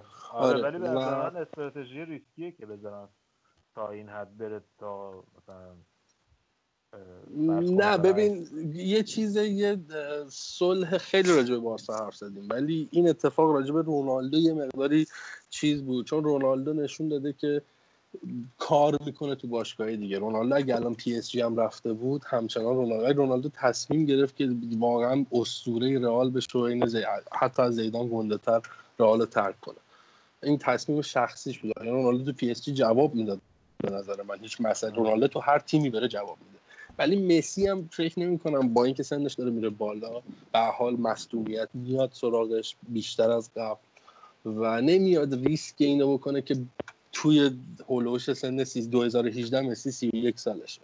سی سال، سی و یک سال. 30 سالشه 31 سالشه و نمیاد ریسک اینو بکنه که بره توی لیگ دیگه حالا جا بیفته جا اسمشو خراب نمی‌کنه. آره، جاوی ببینیم مثلا شده. رفت یا مثلا راول رفت اینا همه اسطوره های اون باشگاه ها بودن. کاسیاس رفت. ولی نه مسی بودن نه رونالدو. هیچ فوتبالیستی تو واقعا دوره اخیر این دوتا نبوده. خیلی راجع به اینا حرف زدیم. تو به حالا سویا می‌خواستی بگی؟ سویا که داره میتره کنه دیگه. سویا تیم جدید یه دونه باشه منه. این تیم. مثلا سامپیولی سام چیه؟ سامپیولی سام درست اصلا می‌بینم قیافشو اما اصلا اون موقع هم که شیلی بود اصلا. خیلی باحاله. یعنی خیلی دوست دارم که این تیم حالا بعد از اینکه اونای امری رفت شاید دوستان می‌گفتن شاید افت بکنه و فلان و اینا ولی به نظر من بهترین مربی آوردن جای گذاشته. و حالا بحث اومدنش به برتر هم بود. ولی من فکر کنم بهترین فضا برای کار کردن همون سویا براش. بعد با یه مش بازیکنه مثلا انزونزی که استوک بود یه زمانی مثلا. خریدای خوبی کرد ویتو مثلا خرید خوبی بود. خریدای خوبی کرد و نظری چیزی- نظریه چه بازی داره واسهشون می‌کنه؟ دقیقا. دقیقا. آره و خب خیلی از دست دادن ولی سویا بیشتر مصداق اون حرفه که یه تیمیه که بازیکناش قابل مقایسه نیستن با بقیه. به نظر من سویا به جای اون مثال اتلتیکو سویا رو بگیم و سویا می‌بینیم که چه جوری داره میره جلو و اصلا سیستم این سامپولی از این مربی است که سیستم پرنده در قفس و اینا داره. جدی همچین سیستمی داره پرنده در قفس و چون بازی با آرژانتین کوپای اول فکر هفته پیش دو هفته پیش هم گفتم کوپای اول اصلا سیستم مهار مسی سیستم پرنده در قفس بود. فکر سویا میگی داستانش اینه که الان بهترین تیم درجه دو جهانه مثلا اینجوریه. چون اینا هر سال تو چمپیونز لیگ تو مرحله گروهی حذف میشن. یعنی اصلا تو چهارتا سوم میشن بعد میرن تو اروپا قهرمان میشن. یه چیزی- یه چیزی شبیه درجه یکه. آره. یه چیزی شبیه اینتره که بهترین تیم درجه سه دنیا سلام. اروپا. من گفتم مدتی و خیلی تیکه های عمیقی به لیگ آلمان انداختیم. من سکوت کردم. از این داربی واقعی و اینا. تو دلم نگه داشتم. اون زمان که حالا اون زمان که اونای امری بود معمولا تو لیگ اروپا خیلی خوب نتیجه می‌گرفتن. همش اول می‌شد از اون طریق می‌رفتن تو چمپیونز لیگ. بعد توی لیگ به اون صورت خوب کار نمی‌کردن. حالا مثلا سهمیه مستقیم و بعضی وقتا نمی‌گرفتن. حالا از اون اونای امری رو بردن PSG که Champions League ببره. از اون تو لیگ دوباره PSG افت کرده. یعنی الان سوم تو لیگ فرانسه. بعد از موناکو ببخشید نیس و موناکو. این سویا نماد یه تیمیه که مدیریتش نشون داد. یعنی من خودم هم فکر می‌کردم اونای امری که بره سویا از بین میره نقشه میشه. ولی نشون میده مدیریتش که تیم رسونده اینجا. چون گودرز الان توی چمپیونز لیگ هم اینا وضع خوبی دارن اون اونای امری تو آره. چمپیونز لیگ هست شد. رفت توی سوم شد تو گروش رفت توی چیز اینا احتمالاً گروش امسال میرن بالا. آره سامپیولی که اومده سامپولی که اومده هر دو طرف رو بالانس کرد. یعنی هم لیگشون خوبه هم چمپیونز لیگشون دارن نتیجه خوبی می‌گیرن. از اون طرف هم گاسپوی هم مربی رئال بتیس. گاسپوی رضاینا اونم اخراج شد این هفته. مربی سابق ساندرلند. اه، ویارئال هم که چهارمه. دیگه فکر می‌کنم اسپانیا رو جمع جورش کنیم دیگه بچه آره دیگه. نموره. بعدی من رو تا امروز محترمانه جمعش کردیم ما. خب این هم از فوتبالکست 122 بود که همه در کنار هم دیگه بودیم و همه لیگا رو اجمالی تقریبا نگاه کردیم. دیگه فکر نمی‌کنم این هفته کسی شاکی باشه از طرفدار لیگای مختلف. با من گودرز شایان رضا که الان نیستن با همون و بابک و آریان و بردیا. لطفا لینک های فوتبالکست رو یادتون نره که به دوستاتون معرفی بکنید صفحه اینستاگراممون. آیتیونز ما رو می‌تونید آبونمان بشین. هر هفته اه، اپیزودهای جدید که میاد براتون میاد تو موبایلتون و page فیسبوکمون و SoundCloud ما. بابک حرفی نداری دیگه با بچه ها اگه می‌خوای خدافظی کنیم که دیگه بریم. نه منم امیدوارم که از فوتبالکست این هفته لذت ببرن. دیگه نبودیم هفته پیش به خاطر تعطیلات بین المللی فکر می‌کنم یه برنامه طولانی تپل شدیم برنامه. آره دیگه. کم کم داریم به اون نقطه دلخواه سال که تعطیلات ژانویه هستش و من رضا و خیال راحت می‌تونیم راجع فوتبال انگلیس صحبت کنیم. ای وای ای وای. که یه یه ماهی میری میخوابی. آره من میرم خواب زمستونی آره. آریا؟ منم خیلی خوب بود به همین دیگه. امیدوارم که حوصله کنن همه برنامه رو گوش بدن چون زمانی که دیگه پنج شیش نیمون هستیم خب طبیعیه که برنامه یه ذره زمانش بره بالا. من خودم نبودم این قسمت آخرش اومدم ولی می‌بینم که بچه ها الان فکر کنم پنج ساعت می‌کنن زمان. و هفته خوبی داشته باشه دمت گرم. و اما دوست قدیمی بردیا برای شنوندهایی که نمی‌دونم بردیا ما چند سال ما بخونیم؟ ما از سال زنو رو نکن. 1365 پنج. سالمون بود. ملخ دیگه دوران ملخ. دوران ملخ. بمبارون که بود ما با هم می‌رفتیم توی یه پناهگاه. اینا یادمه. یه دو هم داشت که ما نمی‌رسید. حالا اون بحث آره یه جلسه بعد بذاریم راجع به خاطرات اون دوران با هم در حضور بچه ها صحبت کنیم. منم خدافزی می‌کنم. جان بگو. یه دفعه باید بابارم بگی بیا. آره بعضی وقتا باید بفرستیم. مهمان برنامه رو بفرستیم بیا اینجا. آره منم خیلی تشکر می‌کنم. خیلی برنامه خوبی بود. حضور تو هم باعث شد که بعد مدت ها جمع قدیمی دوباره جمع شن. آریان هم که همیشه قبل اسپانیا میگه می‌خوام بهت گیر بدم ما دست و پامون میلرزه. کلی خواهش تمنا می‌کنیم که داداش زیاد کلید نکن به ما. ولی خیلی خوش میگذره. دم همگی گرم که برنامه رو اجرا می‌کنن و دم بچههایی که گوش میدن هم بیشتر گرم که وقتی اونا هستن ما هم دل و دماغ داریم برنامه رو اجرا کنیم. من خدافزی می‌کنم تا هفته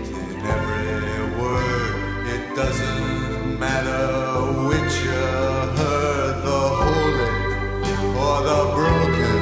Hallelujah.